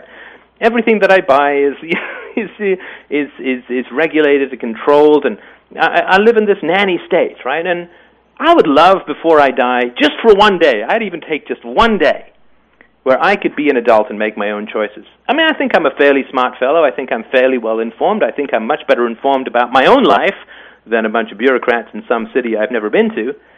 I just love one day to be allowed to be an adult, and of course, I think that's a, a worthwhile thing. To to to, if I want to help the poor, I'll help the poor. I started a company in the 90s. We hired dozens and dozens of people who otherwise wouldn't have had jobs. Uh, so I've done my part. I, you know, I'm happy to do it, right? And give to charity, and and I do the podcast. I, I hand them out for free. You know, education. I think it's a pretty good education that people can get for free. I'm doing my part, but I'm not allowed to make that choice, right? I've still got to hand over half my money uh, and live as a you know sort of tax livestock to these people. And I think that I'm competent to run my own life and be my own person, uh, be be my own good person in the way that that is logical and sound and rational to me. And by the way, I think it would end up doing a whole lot more good to people than giving my money to uh, the government, which uses it to, for terrible things like welfare and bad education and foreign wars and so on. Uh, I just love to be an adult. Wouldn't you just love that? To actually sort of wake up in the morning and the money that you make is yours, and you can help people and do with it what you will, and you can make your own decisions, and you don't have to obey all of these people that you've never met. I mean, it doesn't it keep you kind of like a retarded child for the rest of your life, uh, which I think is just terrible. I think the hoax that allows this to happen really is democracy in this in the sense that it's democracy as pure equality. Because when you give people the same exact vote, equal votes over all issues, you're essentially trying to say that they're equal in every regard. So that means that even a poor person in econ- and for I guess economic uh, for economic policies will have the same amount of weight as let's say you would have, and thus the result is that you know it's the the traditional the classic 51-49 uh, totalitarianism that as long as somebody can hold something as meaningless as a majority, uh, they can seize your wealth. They can they can they have a majority of your property. Right, and of course the the majority uh, votes for them because right they they have they're getting money. I mean, not to put too fine a point on it, right? I mean, the reason that you can't touch Social Security in the U.S. is because uh, the American Association of Retired People makes sure that uh, it's the third rail, right? You touch it, you die. Uh, so uh, you, you you know you can't do that. The reason that you can't touch welfare in any significant way is because you're afraid of rioting, right? So you have to pay these people off, right? Pay these people to not have any lives. Pay these people to bring their kids up in ghettos and terrible schools and to get stuck in the underclass, which is just horrible and unbelievably destructive uh, for the poor. I come from a fairly poor neighborhood myself, and I've seen all this stuff firsthand. It's brutal what this stuff does to the poor. It turns them into uh, uh, it's just dull-eyed livestock, and it just keeps this cycle going. It's absolutely horrible what all of this uh, what all of this stuff does to the poor. And there's so much human creativity and potential that could be unleashed on these kinds of problems, but it's not allowed to be because it's all uh, cordoned off by the government and say we deal with this. We're taking your money. We do it. We deal with it. And so nobody goes in and tries to come up with any creative and positive solutions because you know you're not left with any money to do it with. And of course, Right. if you try, the government will just uh, get mad at you and cause you lots of problems. What we were saying uh, earlier reminds me of an argument that I've heard for welfare, which is that well, the rich should be interested in welfare because it it uh, reduces crime, and it just reminds me. It's, it's really boils down to pay us at the point of a gun, pay us or we will riot and hurt you. And it's well, that's very- the mafia, right? I mean, the mafia will say that if you go into some mafia neighborhood and you open a store, then some guy will come by in a cheesy pinstripe suit that you can probably see your own reflection in, and uh, say, uh, "Hey, you don't pay us the money, something bad's going to happen to your store." I mean, we wouldn't think that's a moral thing. is that thing. what, is that for- what Canadian mafia sounds like? No, there's a little bit more A's, and they will at least you leave you a donor or two. But uh, yeah, definitely the, there's uh, some similarities for sure. But But no, I mean, we, wouldn't accept that. I mean, th- th- that, that's extortion, right? And and uh, so the fifty-one forty-nine percent stuff, it's uh, you know, it's just it's like who you vote for, right? Who you vote for is just the guy who's who's managed to sell his soul the most, right? So if you, whoever's coming up in an election that's actually on the ballot, I mean, these are people that are already bought and paid for. Because where did they get the hundred million dollars or more that it takes to run a, a presidential campaign? Well, they got it from people who expect, uh, you know, a, a thousand percent return on investment for the money that they give to the campaign. And they so whoever you are going to vote for has already been bought and paid for by special interests. Doesn't represent you in the least. Well, I guess this will tie into the next issue, which I wanted to ask you, which really boils down to your application of your principles in a society that is state dominated. So let's say, suppose you were an American voter, would you vote for Ron Paul? And I obviously know the answer to this, but I'd like you to answer it anyway. No, absolutely not. Uh, in no way, shape, or form would I vote for Ron Paul. And this is not because I think Ron Paul is a bad guy, or you know, Ron Paul will never get in, or or if he gets in, he'll turn into I don't know some goose-stepping Stalin-esque monster. I'm sure that Ron Paul is a perfectly nice fellow, and if we met over lunch, I'm sure we would enjoy each other's company. Uh, but uh, no, you don't. Uh, you don't participate in a system that is founded on violence. You don't accept the premises that violence is how you control violence. It's like saying if you're an atheist uh, that you should uh, you should join the Catholic Church and uh, vote for the Pope in order to get rid of the church. Well, you, it doesn't work that way. The moment that you accept the premise that um, uh, that uh, that violence should be used in any way, shape, or form, uh, you've lost the whole war. You don't get rid of the Ku Klux Klan by joining it, right? and by trying to get your way Right. to the top and then trying to dismantle it. The moment you join it, you've said, uh, "Yeah, this is good for me." And uh, of course, Ron Paul has some policies which are just out and out brutal and, and immoral in the extreme. Right? He wants to deport 10 million illegal Im- illegal immigrants. Right? Of course, the funny thing is, none of the Amer- Americans would have gotten in in the 18th century if the same rules had been in place. Right? This is the old pattern. We are in now. Let's raise the drawbridge, and nobody else is coming in. Right? But uh, yeah, what, what does he think would happen when he tries to deport these these 10 million people? They'd fight back. There'd be bloodshed. There'd be murder. I mean, it's it's completely horrendous. And uh, and even just on a practical level, I mean, Ron Paul has done uh, nothing to be able to lower the size of government in his own district, right? So if somebody's failed completely at a smaller task, giving them a huger task doesn't seem to make much sense, right? Right. So, I mean, in the specific case of Ron Paul, you know, we find that he is actually a Christian conservative. He opposes abortion. He uh, opposes immigration, and he's clearly ineffective. I mean, sorry, ineffectual. But uh, I guess my, my question is: Let's say there were, let's say Ron Paul were this, were as great as some people paint him to be. That uh, you know, he is he is effective. He would be effective at reducing the size of government. I mean, and he weren't a Christian conservative. Let's say he were like truly as libertarian, small government libertarian as one could be. Do you think that would affect your decision? No, no, not at all, because small government doesn't help. That's just like saying a small tumor that'll grow back. Right? I mean, let's say that we could magically get the government of the United States back to what is it, one one thousandth of the size that it is now, back to the the constitutionally limited government of 1776. Let's say that that some godlike politician could manage to pull that off, which is completely impossible. But let's just say, you know, for the sake of argument, that that this happened. Well, um, how long did it take before the whiskey rebellion occurred and people were getting shot for not paying their taxes? Taxes which were far higher than the taxes of the of King George that were being levied before the revolution. A couple of years. How long did it take before you had the, uh, as it's called, I don't know, the War of Northern Aggression? People always get mad at me when I call it the Civil War, so whatever it's called, where you get 600,000 people uh, getting killed for the sake of fiat currency and national debt and uh, the control of the federal government right? How long did it take before um, universal compulsory state education, right? The worst plague of any society is to have the government train all the children, right? It's always going to be propaganda, no matter how how you slice it. Well, it was uh, less than a hundred years, right? It was the uh, 1860s, I think, that the, uh, the universal public education. So even if we did this massive, can huge struggle and got the uh, the U.S. government back down to one one thousandth of its size, no income tax, no uh, a couple of tariffs uh, and excise taxes, and that's it. Right? No, no capital gains tax, no death tax, no sales tax, no, nothing. All of that stuff was gotten rid of, which is surely the wildest and most impossible dream.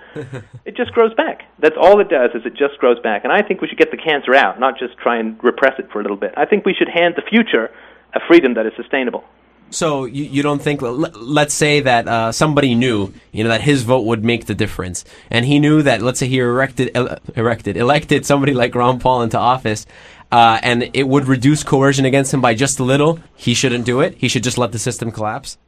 Oh yeah, no, absolutely he should. Uh, yeah, for sure. Because I mean, this is just looking back at history, right? So small government uh, people, all the way back through uh, the classical liberals of the mid 19th century, 150 years, just just to use the shortest possible time frame.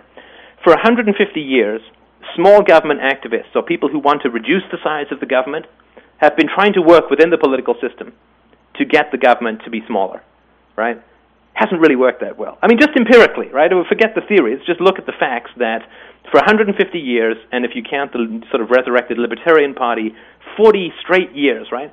They have been working and working and working night and day tirelessly to reduce the size of the government. And the government has been growing asymptotically throughout that entire time. So something's wrong with that approach. I mean, just, just empirically, even if we throw all the theory out of the window, if I say, hey, I've got this great medicine that's gonna, that's going to make your tumor go away, or at least make it a lot smaller, and your tumor just grows bigger and bigger and faster and faster every day, at some point you're going to say, you know, maybe we should revisit whether this medicine actually works or not, right? So there's been huge numbers of people trying to get the government back to its constitutional limits or get rid of the income tax. Doesn't work. Government keeps getting bigger and bigger. And now, of course, it's far too late. I mean, the government's just going to collapse, I mean, financially, right? And that's not going to be that far away, just mathematically. I mean, this is, this is what happens to all empires, right? They just collapse financially. And uh, so we've got to get the word out there as much as possible so that people don't mistake this collapse for uh, the result of freedom, but they correctly identify it as the result of coercion and fiat money and all this kind of nonsense.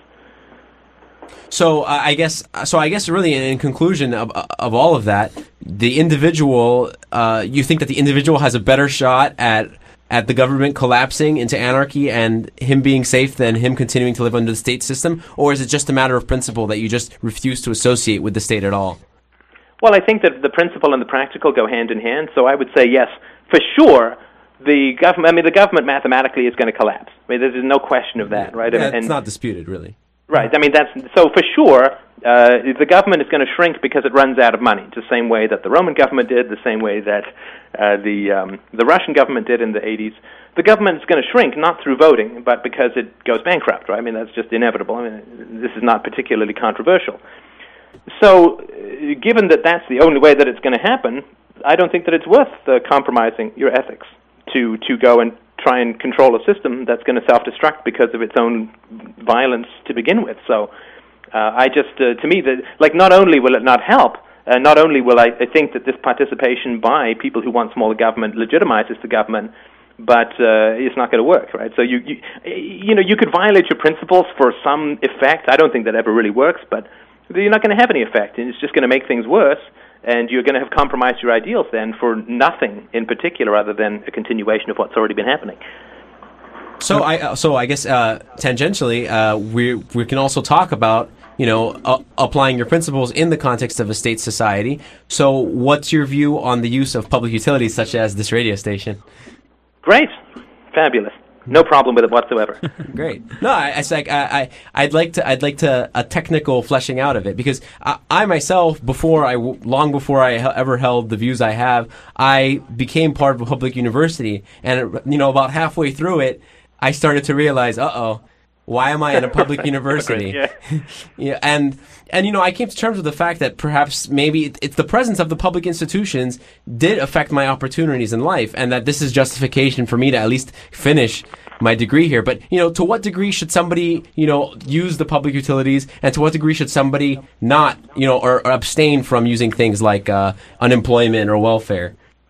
Oh, I think I think that uh, I mean I think you should abstain from unemployment and welfare not because of any moral issues. It's just I mean unless you're going to starve or something, it's just not going to be good for you, right? It tends Right. to blunt your sense of purpose and all that. I don't think there's any moral issues though. We're in a state of nature when it comes to the government, right? I mean, we're we're like slaves, right? I mean, we don't have any moral obligations to the government uh, any more than a slave has moral obligations to the slave owner, right? If you can get away, great. I mean, if if you're going to eat the food that the slave owner provides, then eat the food that the slave owner provides. I mean, to me, that doesn't matter. I mean, the issue is to get rid of the violence that is so endemic to all societies, really, in the world. And you know, given that it's the Fourth of July, we can say that the U.S. is one of the least violent societies domestically that the world has ever seen, and with all due uh, due uh, happiness and and you know the, we can have this conversation and not fear for our lives is wonderful, and I sort of want to put that out there. Um, but sort of that having been said, uh, no, uh, you, you're going to get half your income, uh, or I don't know, 30 or 40 percent in the U.S. taken away from you for the rest of your life. And uh, so for me, it's like uh, if you've got to pay the protection money and there's a buffet, go have uh, some food, right? Because you're paying for it anyway, right? So, and you you can't draw a line mean, unless you're going to go and live in the foothills of Montana in some, you know, I don't know, some tent. Uh, how are you going to avoid it? You've got to drive on the roads. Everything you eat's been driven on the roads. The, the food that you get is either tariffed or subsidized through some farm program or other. Uh, you already went through 14 years of public education. Uh, you can't get to a university that's not publicly funded. And to me, it's like that stuff just doesn't matter at all. I mean, you're sort of in a state of nature with the government. Grab whatever you can because they're sure grabbing whatever they can, and let's have a situation where you can uh, have a free choice about your ethics rather than just have to live in a reactionary state of violence. That having been said, there are some things that I would definitely not be be pro. Right? I think that joining the military uh, that's not good, right? I mean, that's really not. Well, it's good. really becoming part of the government uh, in a different kind of way. Well, you're becoming a core part of the. You're the contract guy, right? Then you're the hitman. You're the guy who's like, "Oh, who do you want me to shoot?" Well, chain of command. Off I go to shoot them, and that's definitely immoral, right? And of course, we could be free tomorrow if the policemen and the military just stopped enforcing all of these crazy rules that these people in government come up with, right? So, I mean, they are the visible fist of the power structure, right? So, uh, I would say, don't don't become a cop, don't become a a a, a, a soldier. Um, and uh, you know maybe not an IRS agent, whatever. I mean, if there's alternatives, right? If there's no alternatives, the only job you can get that you know, and then go and do it, right? But uh, I, I just don't think that there's any particular ethics in a situation of such core coercion. So, um, what what about when people apply this to voting? Wouldn't voting be just another way of using a government service that you can't really be morally reprehensible for for using? Well, um, uh, using in what way? Uh, I mean, using you it have to to try sort of to- go out and positively vote, right? This is I, I, I can't go anywhere in Canada without driving on a public road. So I mean, unless I'm going to sort of live in my basement and eat my toes, right? I'm going to have to sort of go out of the house. Uh, so that I have to use, right? Um, uh, but uh, voting, uh, th- that's something you don't have to do it, right? I mean, you Right. don't have to go and do it. To me, that would be similar to uh, joining the military in some ways. I don't think it would be as bad, of course, right? Because you're not actually sort of out there using violence, but you're certainly approving of it as a way of solving problems. Okay, so it would be still a moral issue to vote. It's not exempt from morality because of the state of nature that we're in. Yeah, I mean that that's an excellent point. and let, let me pull back a little bit from that last statement. I was just sort of mulling it over, and I think that was too strong. Um, no, you're not. Uh, you're not uh, pulling a trigger if you if you go and vote. Now, for sure, you're saying that I want to control the people who pull the trigger, which is sort of saying that pulling the trigger is okay. But uh, no, I don't. I don't consider it uh, immoral. I just sort of consider it against your values uh, and impractical. But no, I wouldn't consider it immoral in the same way that I would, uh, you know, going over and shooting Iraqis for no reason. So it's it's more like inconsistent and ineffective, Yes, well, I I would say counterproductive. counterproductive. It's kind of like my choosing to, uh, you know, my choosing to accept abuse from, let's say, my parents. Uh, even though it's my right to do whatever I want with myself, and you know, maybe I, it's my right to be in that relationship. It's simply irrational for me to be doing it. Yeah, Just like- trying to reason with them to, hey, can you cut the beatings down maybe to once a month instead of just walking away, I guess.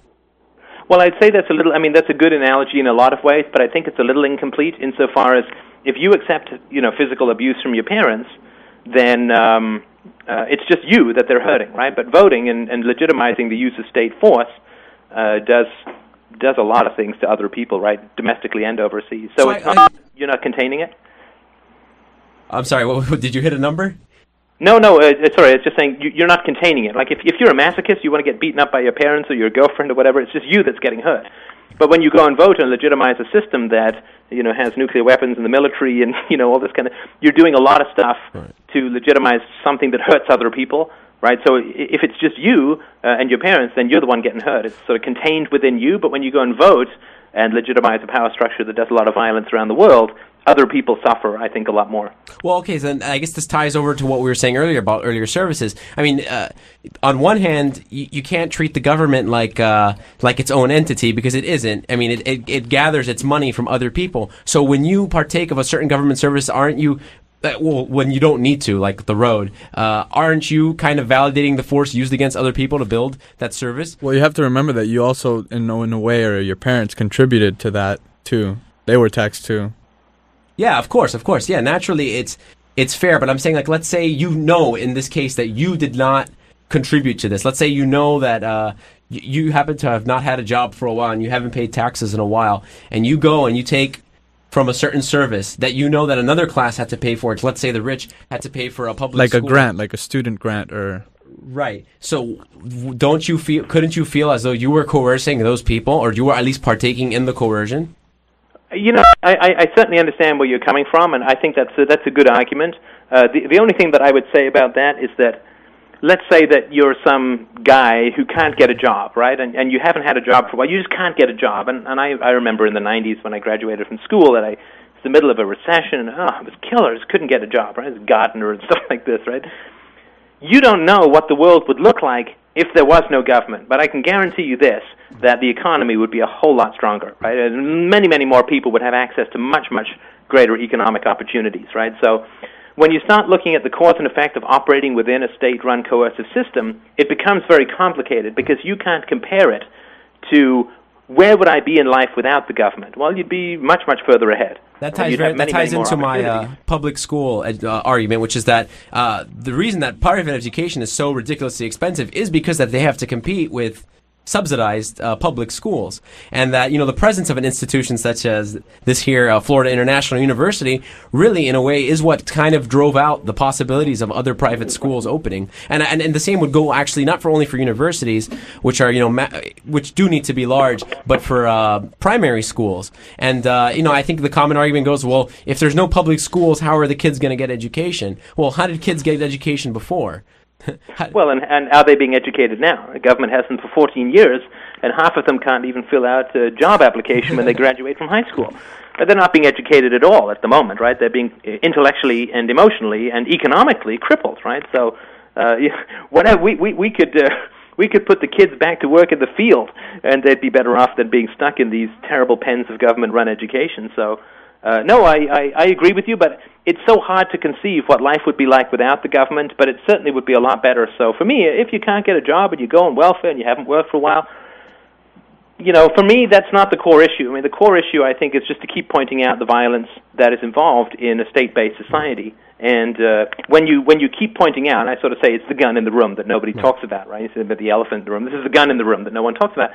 You just keep talking about that gun. I don't particularly feel the need to criticize people on welfare because that's just the environment, that's the system, that's the education, that's where they are, uh, and that's the decisions they made as the result of a very bad system. I just think keep pointing out that the government is an agency of violence, that uh, you live without uh, perpetual violence in your life very productively. Uh, keep pointing out that coercion is wrong, that there's better ways to solve human problems than by pointing guns at people. And this idea that is so very, very unusual to people will become much more common coinage when people recognize how practical it is in their own life, how practical it will be in society as a whole.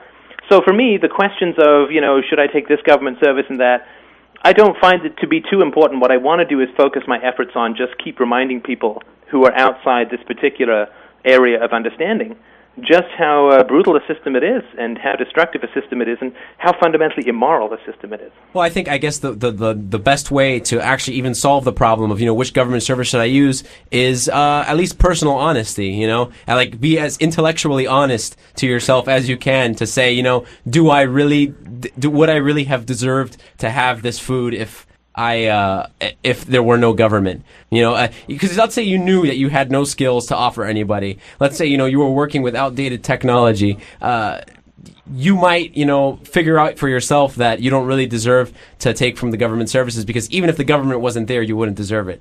You know, something along those lines. It could be, but of course, the question is why have you ended up with no skills, right? If the government's had you for 14 years of coerced education, you know, this is this is how complicated it gets for me. It's like if you were in a free society, then people would be clamoring to try and find ways to make you useful to them, right? They give you apprenticeship programs, they give you free education in return for work uh, commitments after you were educated. People would be, you know, tripping all over themselves to try and maximize your human capital.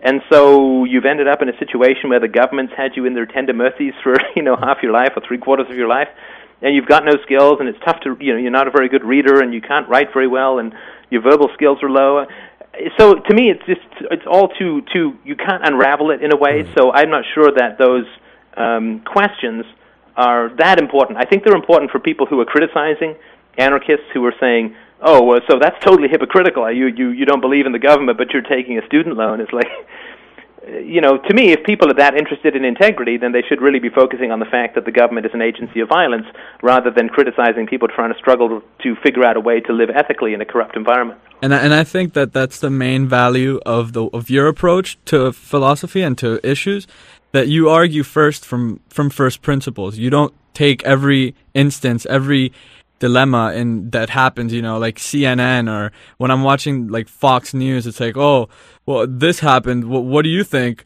Well, I think this, and then you know they they just say the the cliched things that would conform to their party line or whatever it is that the you know whatever opinion they represent, and then it, it never goes anywhere. It, the debate kind of ends on the host just shutting both people up because they w- what are they arguing from? I don't know. What are they justifying?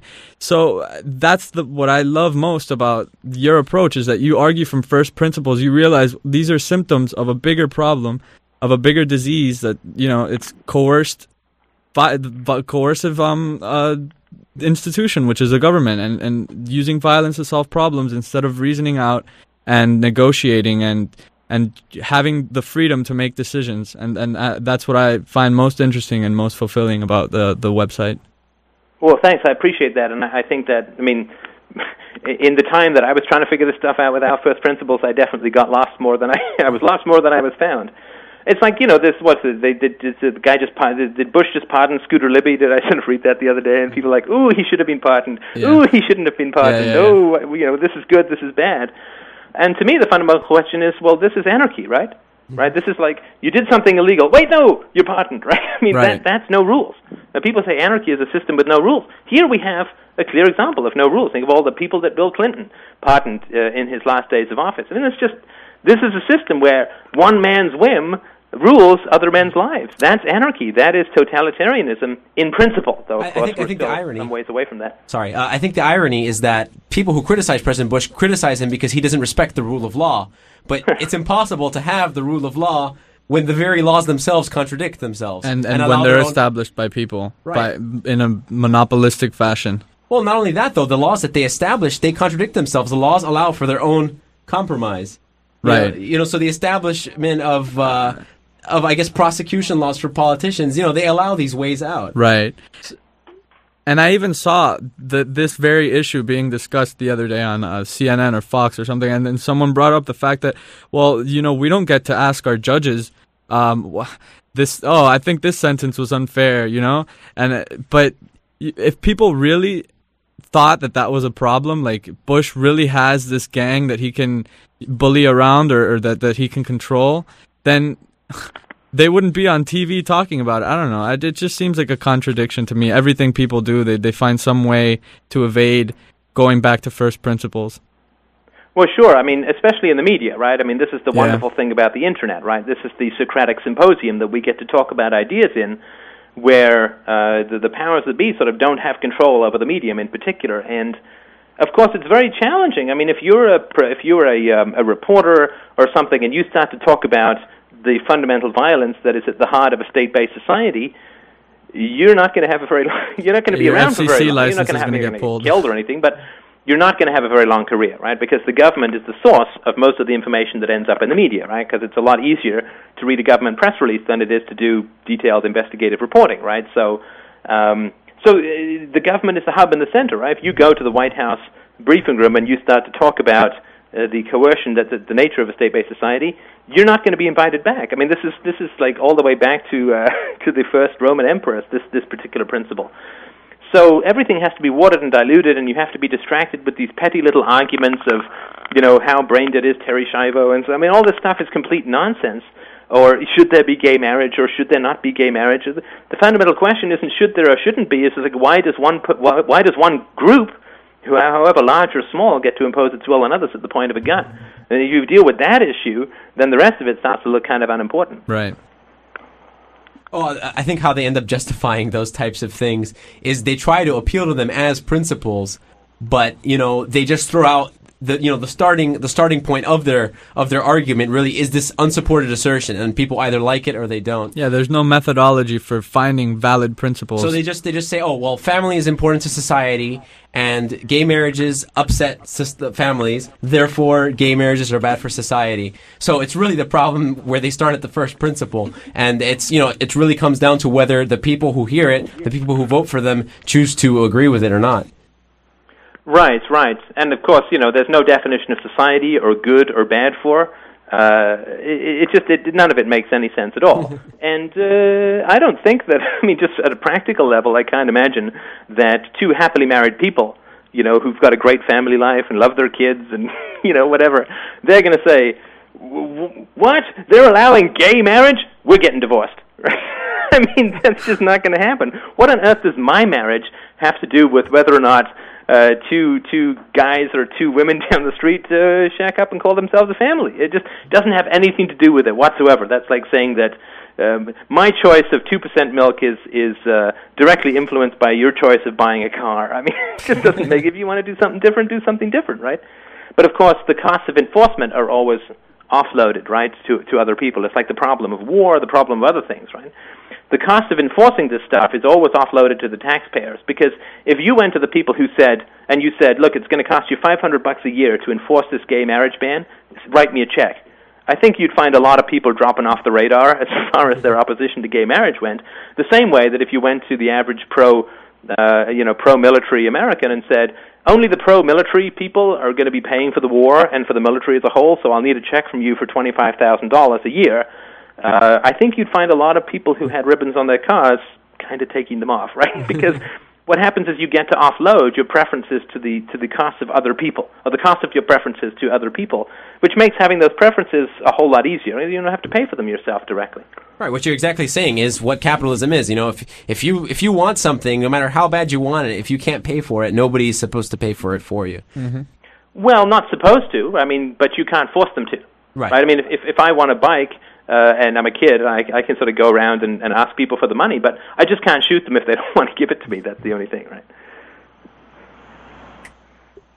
Okay. Well, actually, it's it's five o'clock, and uh, we can run a little overtime if you if you would like to, Stefan.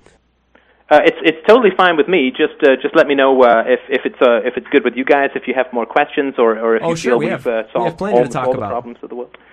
Absolutely, plenty to talk about. Well, first, uh, maybe before before we continue, you can give us a, a quick plug of uh, Free Domain Radio and what it has. Free to Domain. Radio, absolutely, I certainly can. Thank you, uh, I appreciate that. Um, Free Domain Radio is a, a website devoted to this exploration of uh, philosophy and ethics and truth and art and psychology and relationships from first principles. And there's a website with almost a thousand uh, actively engaged, uh, philosophically minded people. There are podcasts. It's entirely free, entirely voluntary. Uh, you can donate if and when you choose. I do suggest 50 cents a podcast just because the philosopher does like to eat and has to pay for his voice over IP. So uh, I do I do request donations uh, and uh, I do work at it full time. It was originally a hobby, but then I found that I was much more interested in philosophy than I was in uh, being a, an executive in the software world. So uh, I have now moved to it full time, which has made me all the more excitingly dependent upon my listeners. So uh, please drop by freedomainradio.com. You can listen to the podcast. I have free uh, videos uh, explaining everything under the sun, at least from my perspective. You can join in the conversation. And we also have an Ask a Therapist where you can send psychological relationship type questions, familial type questions to my wife, who is a registered psychological associate uh, up here in Canada, who will be more than happy uh, to uh, to respond to you. We do that over a podcast. So lots of different services available for people who are interested in exploring ideas. And thank you. That, thus endeth the plug. Okay, great. well, I, actually, I wanted to ask you a little bit about the forums too. I mean, uh, the forum does have a lot of members, almost a thousand, right? Mm-hmm. Great. So, uh, so there's a lot of discussion, and if I recall correctly, there's a many, many sub forums. Yes, yes, there are. No, I definitely I spend usually at least an hour uh, going through uh, and and uh, trying to uh, answer questions as best I can. Uh, occasionally moderating the odd flare up of temper, which does occur when people start approaching core uh, values and family issues and so on. But uh, no, it's it's a fantastic crew. Uh, we also do a Sunday call-in show, uh, which is usually on Skype. But Skype uh, casted down at the moment, Sunday, uh, 4 p.m. Eastern Standard Time. We do a call-in show where people can call in and ask questions. So, uh, yeah, no, it's a, it's a wonderful. I, I've never had any experience with forums. I never really posted on on these systems before I started uh, Free Domain Radio. But it is a wonderful, wonderful place to get. Uh, to put your ideas out and get uh, critiqued, and there's some really, really smart people with a lot of experience and knowledge who can help you out with stuff. Okay, well that that ends the plug. Yeah, okay, that's okay. Absolutely, no more plug. I promise. No, no, no, it's okay. You can plug as like as much as you like. Oh well. So now, actually, I kind of want to move on to something maybe a little more philosophically rigorous, which is the uh, is ought problem and uh, how that how that uh, initially, you know, on the face of it, poses a problem for ethics, and uh, maybe how we can go about fixing it, or how you go about fixing it, or how you go about fixing it. Sure. do you want to do you want to run through the definition of it? I'm sure I've had uh, my chance to talk more than enough. Uh, well, no, I mean, uh, you can go ahead and explain it because you have a lot of experience explaining it. See, here's where I have trouble because I have to alternate between my host and uh, commentator role. so, Right. so actually, Right. I'll just go ahead and ask you about it first. Okay, sure. Well, uh, the is ought problem is uh, something which has really been growing since the general fall in most of the West of uh, religious based ethics. And the is ought problem is, uh, as you sort of said earlier, why, why be good? Why be good? And, and of course, goodness or virtue, and I, I wish there were better words because it makes you just sound like some sort of pious Puritan or something, but virtue does not exist in the real world, right? Numbers do not exist in the real world. The concept forest doesn't exist somewhere in among those trees, right? It all exists within our mind. So people say, well, how can something just exist within our own mind and not exist in the real world and not be subjective? Well, uh, of course, the, the solution to that is to recognize that since ideas or concepts are derived from things in the world, they can exist only within our own, mind and yet not be subjective. Right? So the scientific method as a principle, right, the one that Francis Bacon in the 16th century, I think it was, de- developed, the scientific method as a principle of organizing and validating theories about the natural world, the scientific method does not exist in the real world. Right? If you've got a theory about the moon, or maybe the moon causes uh, tides or whatever, your theory about the moon does not exist in the real world, right? But it's a result of behaviors in the world. Exactly right. So it does exist within your own mind, but it's not subjective. So the, the scientific method exists within our own mind, but it's not subjective. Mathematics, numbers exists within our own mind, but nobody's going to say that mathematics is purely subjective. I tried that approach in grade nine, and it didn't get very far because the alternative was lots of studying, which was not my thing at the time. But um, uh, and uh, I would say that the same argument is, is holds true of, of ethics, right? So there's nothing in the world that says we should or should not do something, right? You don't have to get out of bed. You don't have to eat. You don't have to shower. Uh, and uh, uh, this is, of course, taking me right back to my bachelor days. But you don't have to do anything, right? You, you can just choose to expire in your bed silently. There's, I mean, you've got pain and so on, but but you don't have to do anything. And there's nothing in the world that says you have to do something. But the way that I try and sort of solve that problem is to say, you don't have to have a theory about how human beings should behave. You don't have to have a theory about anything, about truth or falsehood, right? You can just not open your mouth and talk philosophy ever in your whole life. But the moment that I say that theories about ethics should be universal and logical and consistent, and ideally there should be some historical or present day evidence for the truth or falsehood of ethical propositions, then you're either going to say, well, I think that there should be this, that, and the other, or whatever, or you're going to say, I don't think that there's such a thing as ethics, right? So the way that I try and def- uh, I've defined ethics is universally preferable behavior. So something which is preferable not just for you, like you like ice cream and jazz, but something that's universal. Now, if somebody says to me, "There's no such thing as universally preferable behavior," well, they've just made a universally preferable statement, right? So they have just said to me the logical equivalent of, "There is no such thing as truth." Right? The moment you say there is no such thing as truth, you have just made a truth statement, right? So it it it can't conceivably work logically. It's like trying to disprove logic by using logic.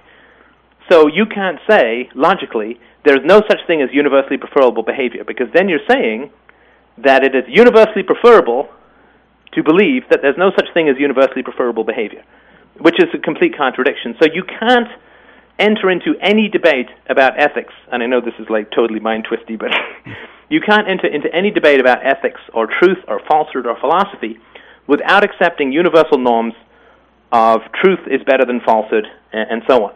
And even if you sort of use English, right? It's structured English, then you're saying that there's universally preferable behavior called use English when you're talking to somebody who's uh, who's speaking English, right? You don't get a lot of people who come back in Esperanto. So you can't logically say there's no such thing as universally preferable behavior any more than I can yell in your ear that there's no such thing as sound, right? The moment that I'm yelling in your ear, I'm deploying sound, I'm using sound to make my argument, so I can't say there's no such thing as sound. The moment that I say either there is or there isn't universally preferable behavior, I'm accepting that there is such a thing.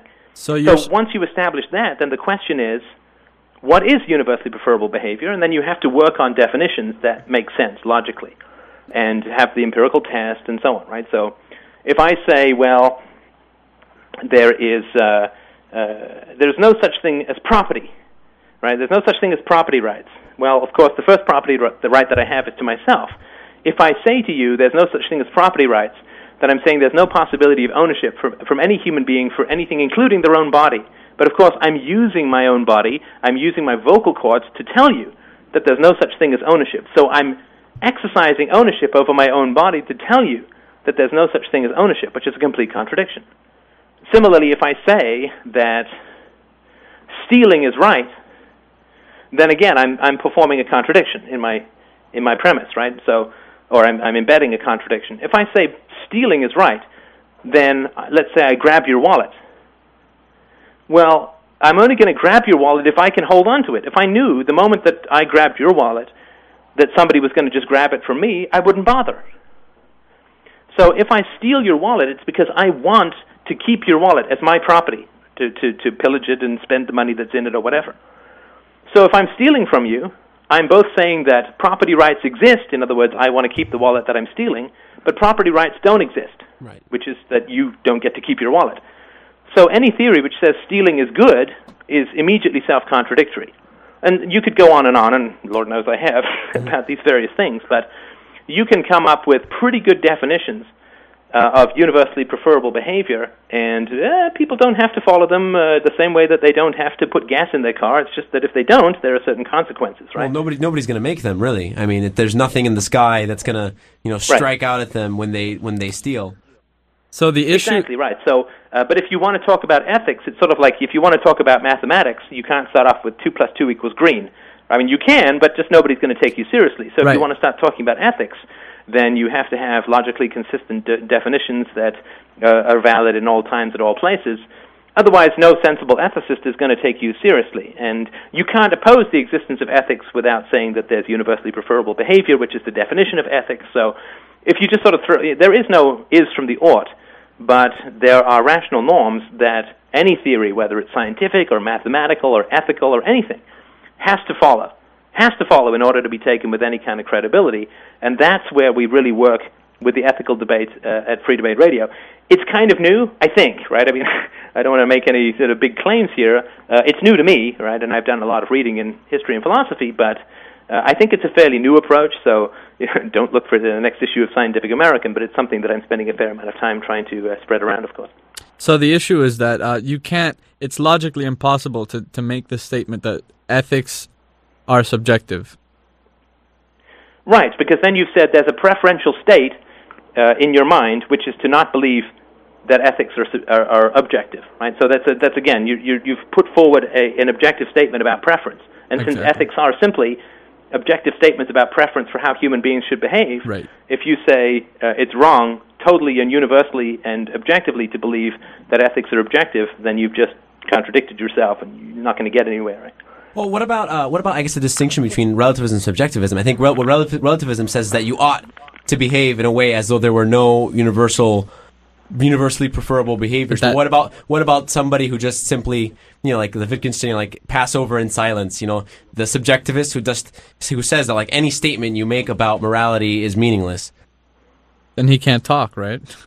Well, yeah, then he's saying that uh, there is a universal statement of preferred behavior, which is that nobody should talk about preferred behavior as if it were universal, right? Again, that's just a complete contradiction.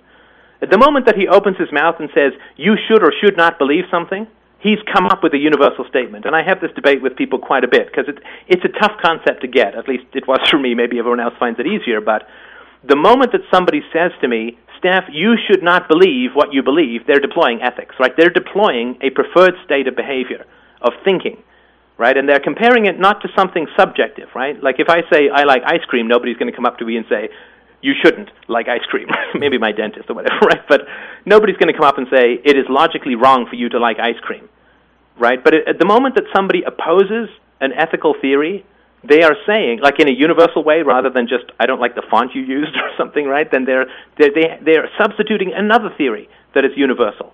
So you just you can't conceivably argue with somebody without accepting certain things, right? Like the validity of the senses, uh, the the fact that I exist and you exist because you don't debate with a mirror, or at least I don't, right? And you have to accept that there's universally preferable behavior. There are some things that are just embedded in the very act of debating that you just can't get away from. And of course, a lot of philosophers have spent a lot of mental sweat trying to pretend that those things can be gotten away from, but the logical fact is that they just can't. Right. So the funny funny thing is that a subjectivist, when he's trying to convince you of his position, he's pretty much implied in the whole discussion is you ought to be reasonable, which is why I'm trying to convince you of my position. Right. If he's saying there's reasonable. no, there's no, you can't get an is from an ought, then he's saying you ought not get an is from an ought. But an ought not is just another kind of ought, right? I mean, so again, you, you the moment you start debate, you, you can not say anything your whole life about these things, but then nobody cares because you're not part of the debate. The moment that you open your mouth, though, you have immediately bypassed the is ought dichotomy, and you're saying that there is an ought, you ought not to believe. But Right. As soon as you've come up with a should, as soon as you've come up with a statement that you consider logically binding on someone else, you've got universal oughts. So, you So- know, it's like so the you don't have to be a mathematician, but if you claim to be a mathematician or you start debating numbers, you have to accept that they are um, maybe not, they don't exist in the real world, but they're also not subjective, subject to logical laws and so on. So the is ought problem is itself a contradiction. Well, the moment you talk about it, yes, right? I mean, if you, again, if you don't say anything about it your whole life, but even then you're saying I ought not to say anything about the is Yeah. ought problem, right? It's it's, the moment just that you start dialoguing with exist. somebody, you're immediately saying, unless you're just saying I like jazz and you like blues, right? And who cares, right? And it's fine for conversation. It's not a philosophical debate. The moment that you try and say there's truth value that you should change your mind relative to, then you're saying there's objective truth, there's preferred behavior, truth is better than falsehood, you should believe what I'm saying because it's Mm-hmm. truer than what you're saying. You're automatically in the realm of preferred behavior uh, and universally preferred behavior, which is ethics. So, well, I, I think you made a statement earlier that kind of confused me. You said uh, when you're saying you can't derive an is from an ought, you're making uh, a statement about universally preferred behavior. But uh, what? Let's say I said you can't you can't make a car out of sticks. Uh, is that a prescription for universally preferable behavior? I mean, isn't is it couldn't it just be a fact? Uh, I mean, I don't dispute with you. I don't dispute your conclusion. I just kind of uh, Sure, I'm, sure. I'm a little confused about about that statement. No, it's horribly confusing, and I, I sort of try to do my best, but it is. Uh, there's lots of podcasts and, and articles on this. If you say to me, Steph, you can't make a car out of sticks, right? And I don't make any jokes about bands, right? The cars and the sticks. Anyway, uh, if you say that to me, then you're you're not saying you should not make cars out of sticks. You're just simply stating a fact. You can't make cars from a car from sticks. That's not universally preferable behavior. That's just a statement of fact. Like if I point and say that's a tree over there, and it is, right? Then that's not universally preferable behavior. If I say human beings should tell the truth rather than lie, that's universally preferable behavior. So a simple statement of identification of facts and even of causality does not universalize unless you put a should in there. Well, David Hume would argue that you you can't get an ought from an is is a fact. So what makes that a prescription? Right. That's exactly my, my confusion Yeah, is. but if if I say to you, you if if you say to me, um, there is such a thing as universally preferable behavior, which is an ought, right? Human beings ought to do X, Y, and Z. Right. If I say to you, that is incorrect, and you should not believe that, then I'm saying that universally, it is better for you to believe things that are true than things that are false. And your thing is false, and my thing is true, and so you should believe what, what I tell you, right? Because whatever, we reason through it. But I can't say that universal preference is invalid and then at the same time say you should reject your proposition that universal preferences are valid, and it's universally preferable that you should do that. Again, I've just backtracked and, and totally shot my own argument in the foot. So it certainly is true that you can't get an ought from an is. But the moment that you start dealing with a, any kind of ought, right? You ought to kill, you ought to tell the truth, you ought to believe true things and not false things, you ought to change your mind because your beliefs are irrational or whatever, right? There's no evidence. Then the, I'm sort of saying that there is such a thing as an ought. The moment I enter into the debate about oughts, I am accepting a whole bunch of oughts, right? Right, Naturally. By, by trying to convince, let's say, by trying to convince us about the about how the is ought. Uh, I'm sorry. By trying to convince you that there is a problem with, with drawing an ought from an is, it's I'm saying I'm saying implicitly you ought to be reasonable, like just like the same problem Yeah, yeah. with subjectivist. Right. Okay. Exactly. I, I see your point of view. Yeah. Excuse me. Okay, that was just too easy. Let's start again. Let's start again. Well, uh, another thing that I find really interesting that does tie into the is-ought problem is the analytic synthetic dichotomy, which uh, I've heard broken down in several ways. I'm not sure I was exactly satisfied by, uh, I guess, Leonard Peikoff's approach to it. Uh, what's your take on that one? You know that this is a technical term that I sort of get and then don't get. So I can't claim to be an expert on analytic synthetic. Uh, I'd have to read up on it again. I Okay, read well, uh, I- I the Leonard Peikoff's book on objectivism, but this was about I don't know eight years ago or something. So if you if you know the definitions, I'd be happy to work with them, but uh, I I can't pop them off my head. Well, I'll work with it here. I mean, pretty much, uh, this started off as, I guess, as Hume's fork, which is that, you know, you either have statements that are deductively true, statements that are uh, contingently true, or and everything else in between is nonsense. And David Hume used this to undermine causality and all these things. So pretty much, uh, in the, in the analytic camp, you have things like uh, bachelor's an unmarried man. It's something that's analytically true. It's deductively true because it contained in the definition of bachelor is unmarried man. So when you say a bachelor, Like a tautology, right? like a tautology. It's yeah, pretty much Yeah, yeah. analytic statements are tautologies. Now, on the other hand, you have synthetic statements, which are um, ice melts at 100 degrees, which, by his argument, is contingent because it could be some other way. It's testable, right? It's testable, or or some in some other degree. But I guess I guess to have a meaningful discussion, you would have had to have been acquainted with this. But it's uh, this is this is kind of like what's used to undermine uh, the in between principles, like events have a cause, because you can't put them in either camp. You can't. Can you can you prove that events have a cause? No. Right. Can you? Uh, and if you say simply that an event is that which has a cause, you're simply uttering a tautology that says nothing about the universe.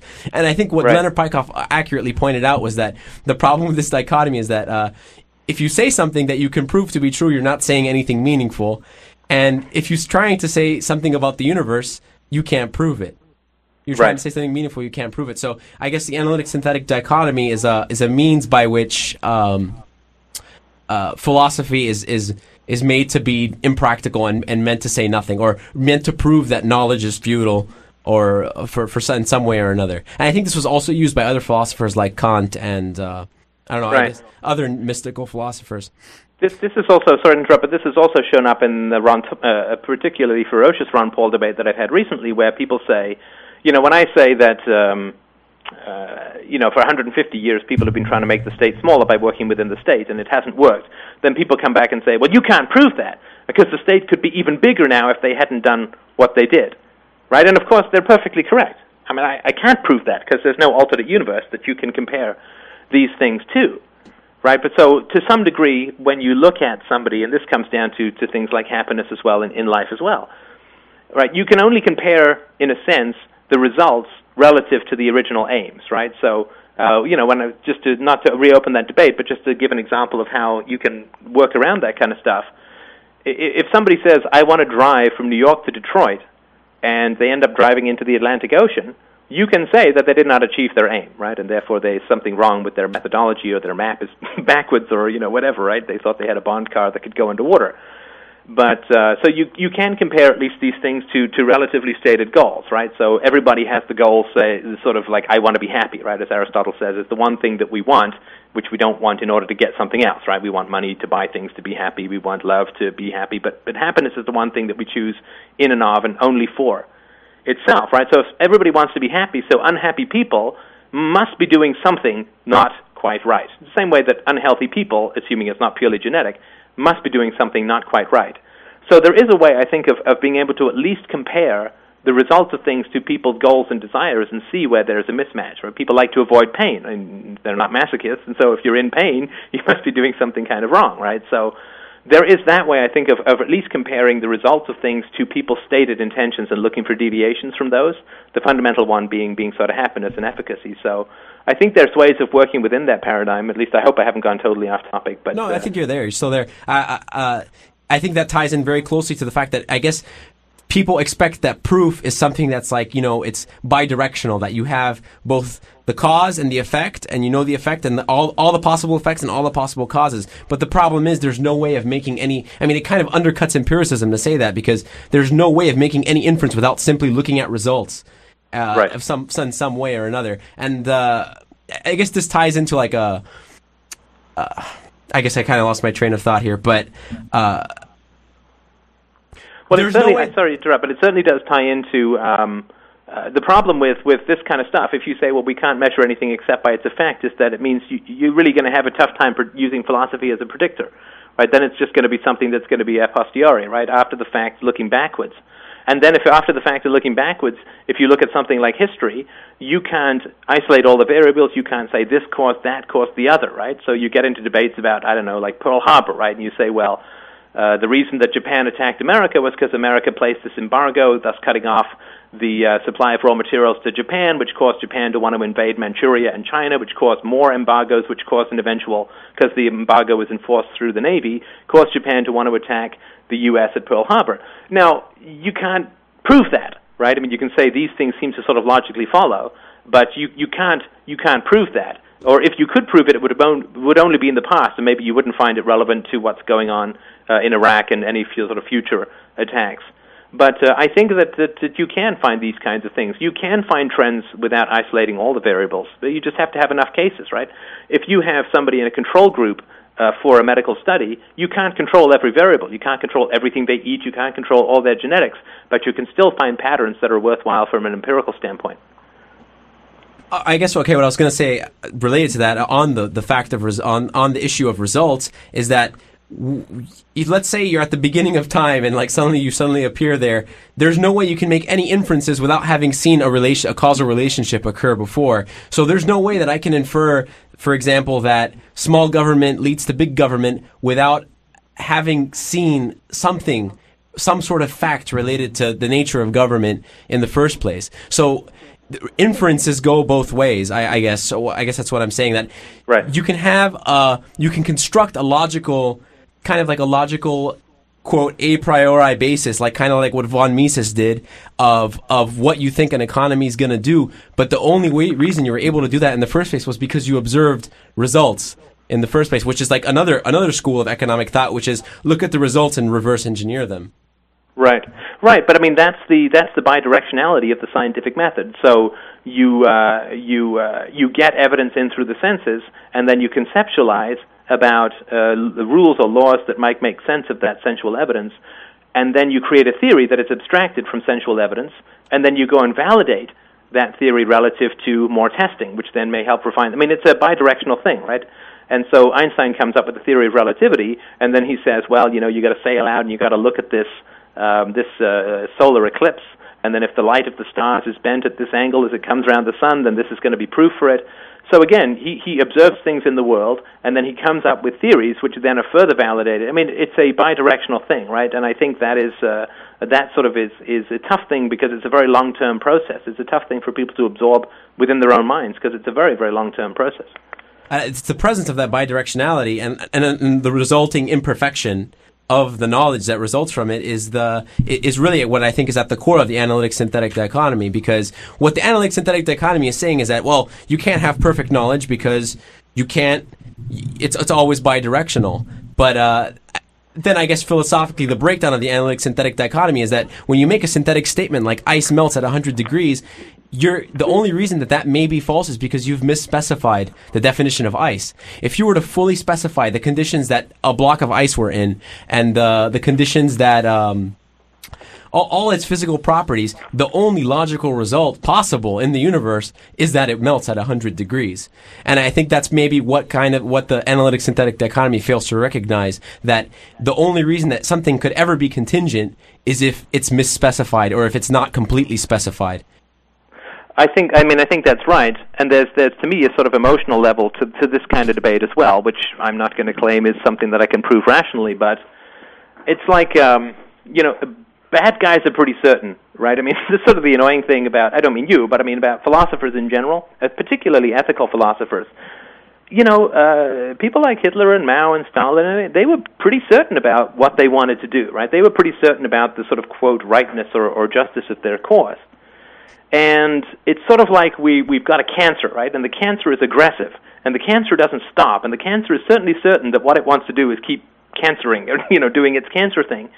And we got a whole bunch of oncologists who are like, well, you know, I, I'm not sure about the philosophy of medicine, and I'm not sure about this or that or the other. And of course, the problem is that the bad guys in the world are very, very certain of what it is they want to do. I, George Bush uh, seems uh, very certain, as does you know other dictators around the world. You know, I don't know that Vladimir Putin sort of sits up night wondering if he's doing the right thing. I think he just goes and does his thing, right? But unfortunately, um, philosophers tend to, you know, gnaw their fingernails and bite their cuticles about the truth and certainty and so on. And sure, there's stuff that's that's tough at the edge, but you know, the non-aggression principle, I'm down with that. Like I got no problems with that. I got no hesitations about that.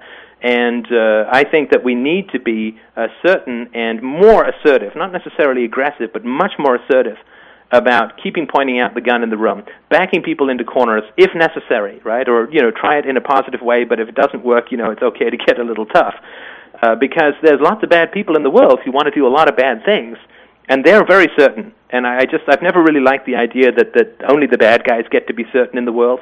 And yeah, there are some challenges at the edge of human knowledge, and there are some areas where property rights may not be perfect. You know, like you're you're hanging outside somebody's uh, on a flagpole out somebody's outside somebody's uh, apartment. Can you kick in the window and go in rather than drop to your death? Sure, you know the once in ten thousand lifetimes that that might happen to you. Uh, that's fine, but you know, we can be absolutely certain about some really, really core stuff about, you know, the rape, murder, theft, assault are all bad. Uh, that self-defense isn't really as that ambiguous because if you have a free society, you won't need it that much. And I think that we can really power down about the 90 to 95 percent of stuff that we're really certain about, and not get involved in that other stuff, like how many uh, you know, how many social services can I take before I violate my ideals and so on, right? I mean, they're interesting, but there's a lot more stuff to do because morally, I think we're kind of in the middle of a bit of a plague, you know, like there's a lot of bad ideas in the world. And I think that once we get to those questions, the world will be so much of a better place that we'll have done our job already. Well, I was going to ask you for closing thoughts, but that really sounded a lot like closing thoughts. But do you have anything else to say? No, listen, I think I've chewed everyone's ear off long enough. I really do appreciate the opportunity, and uh, of course, it's a good day to celebrate uh, the freedoms that we still have and to rededicate ourselves to preserving and expanding them. Well, do you like fireworks? Do you think that they're uh, wasteful or that they're a fun, rational way of having having a good time? I think they're great fun. I think they're great fun. All right, what about beer and fireworks? Beer and fireworks, I think not necessarily in combination if you're the one actually setting off the fireworks, but overall, a good thing. All right. Well, thank you for calling. Uh, call, I mean, well, thank you for calling in, and thank you for being a guest on our show for such a long time. In fact, in fact, I think this is a record-long show. Uh, we've never gone on. It's definitely a record in terms of quality of content. Uh, oh, you well, I'm not gonna. I'm not gonna let my co-host hear that one, and I'm glad that the CD. And the reason we're stopping is because the CD ran out of space. So I'm glad Yeah. that's not going on the record, and I hope they're not listening right now because they're going to be very mad at that comment. But uh, well, thank you very much. And listen, uh, just send me the MP3 link, and I'll post it on the board and talk it up in the podcast. all right, thank you very much for your call, and uh, have a happy Fourth of July, even though you're Canadian. okay, take care. Take care.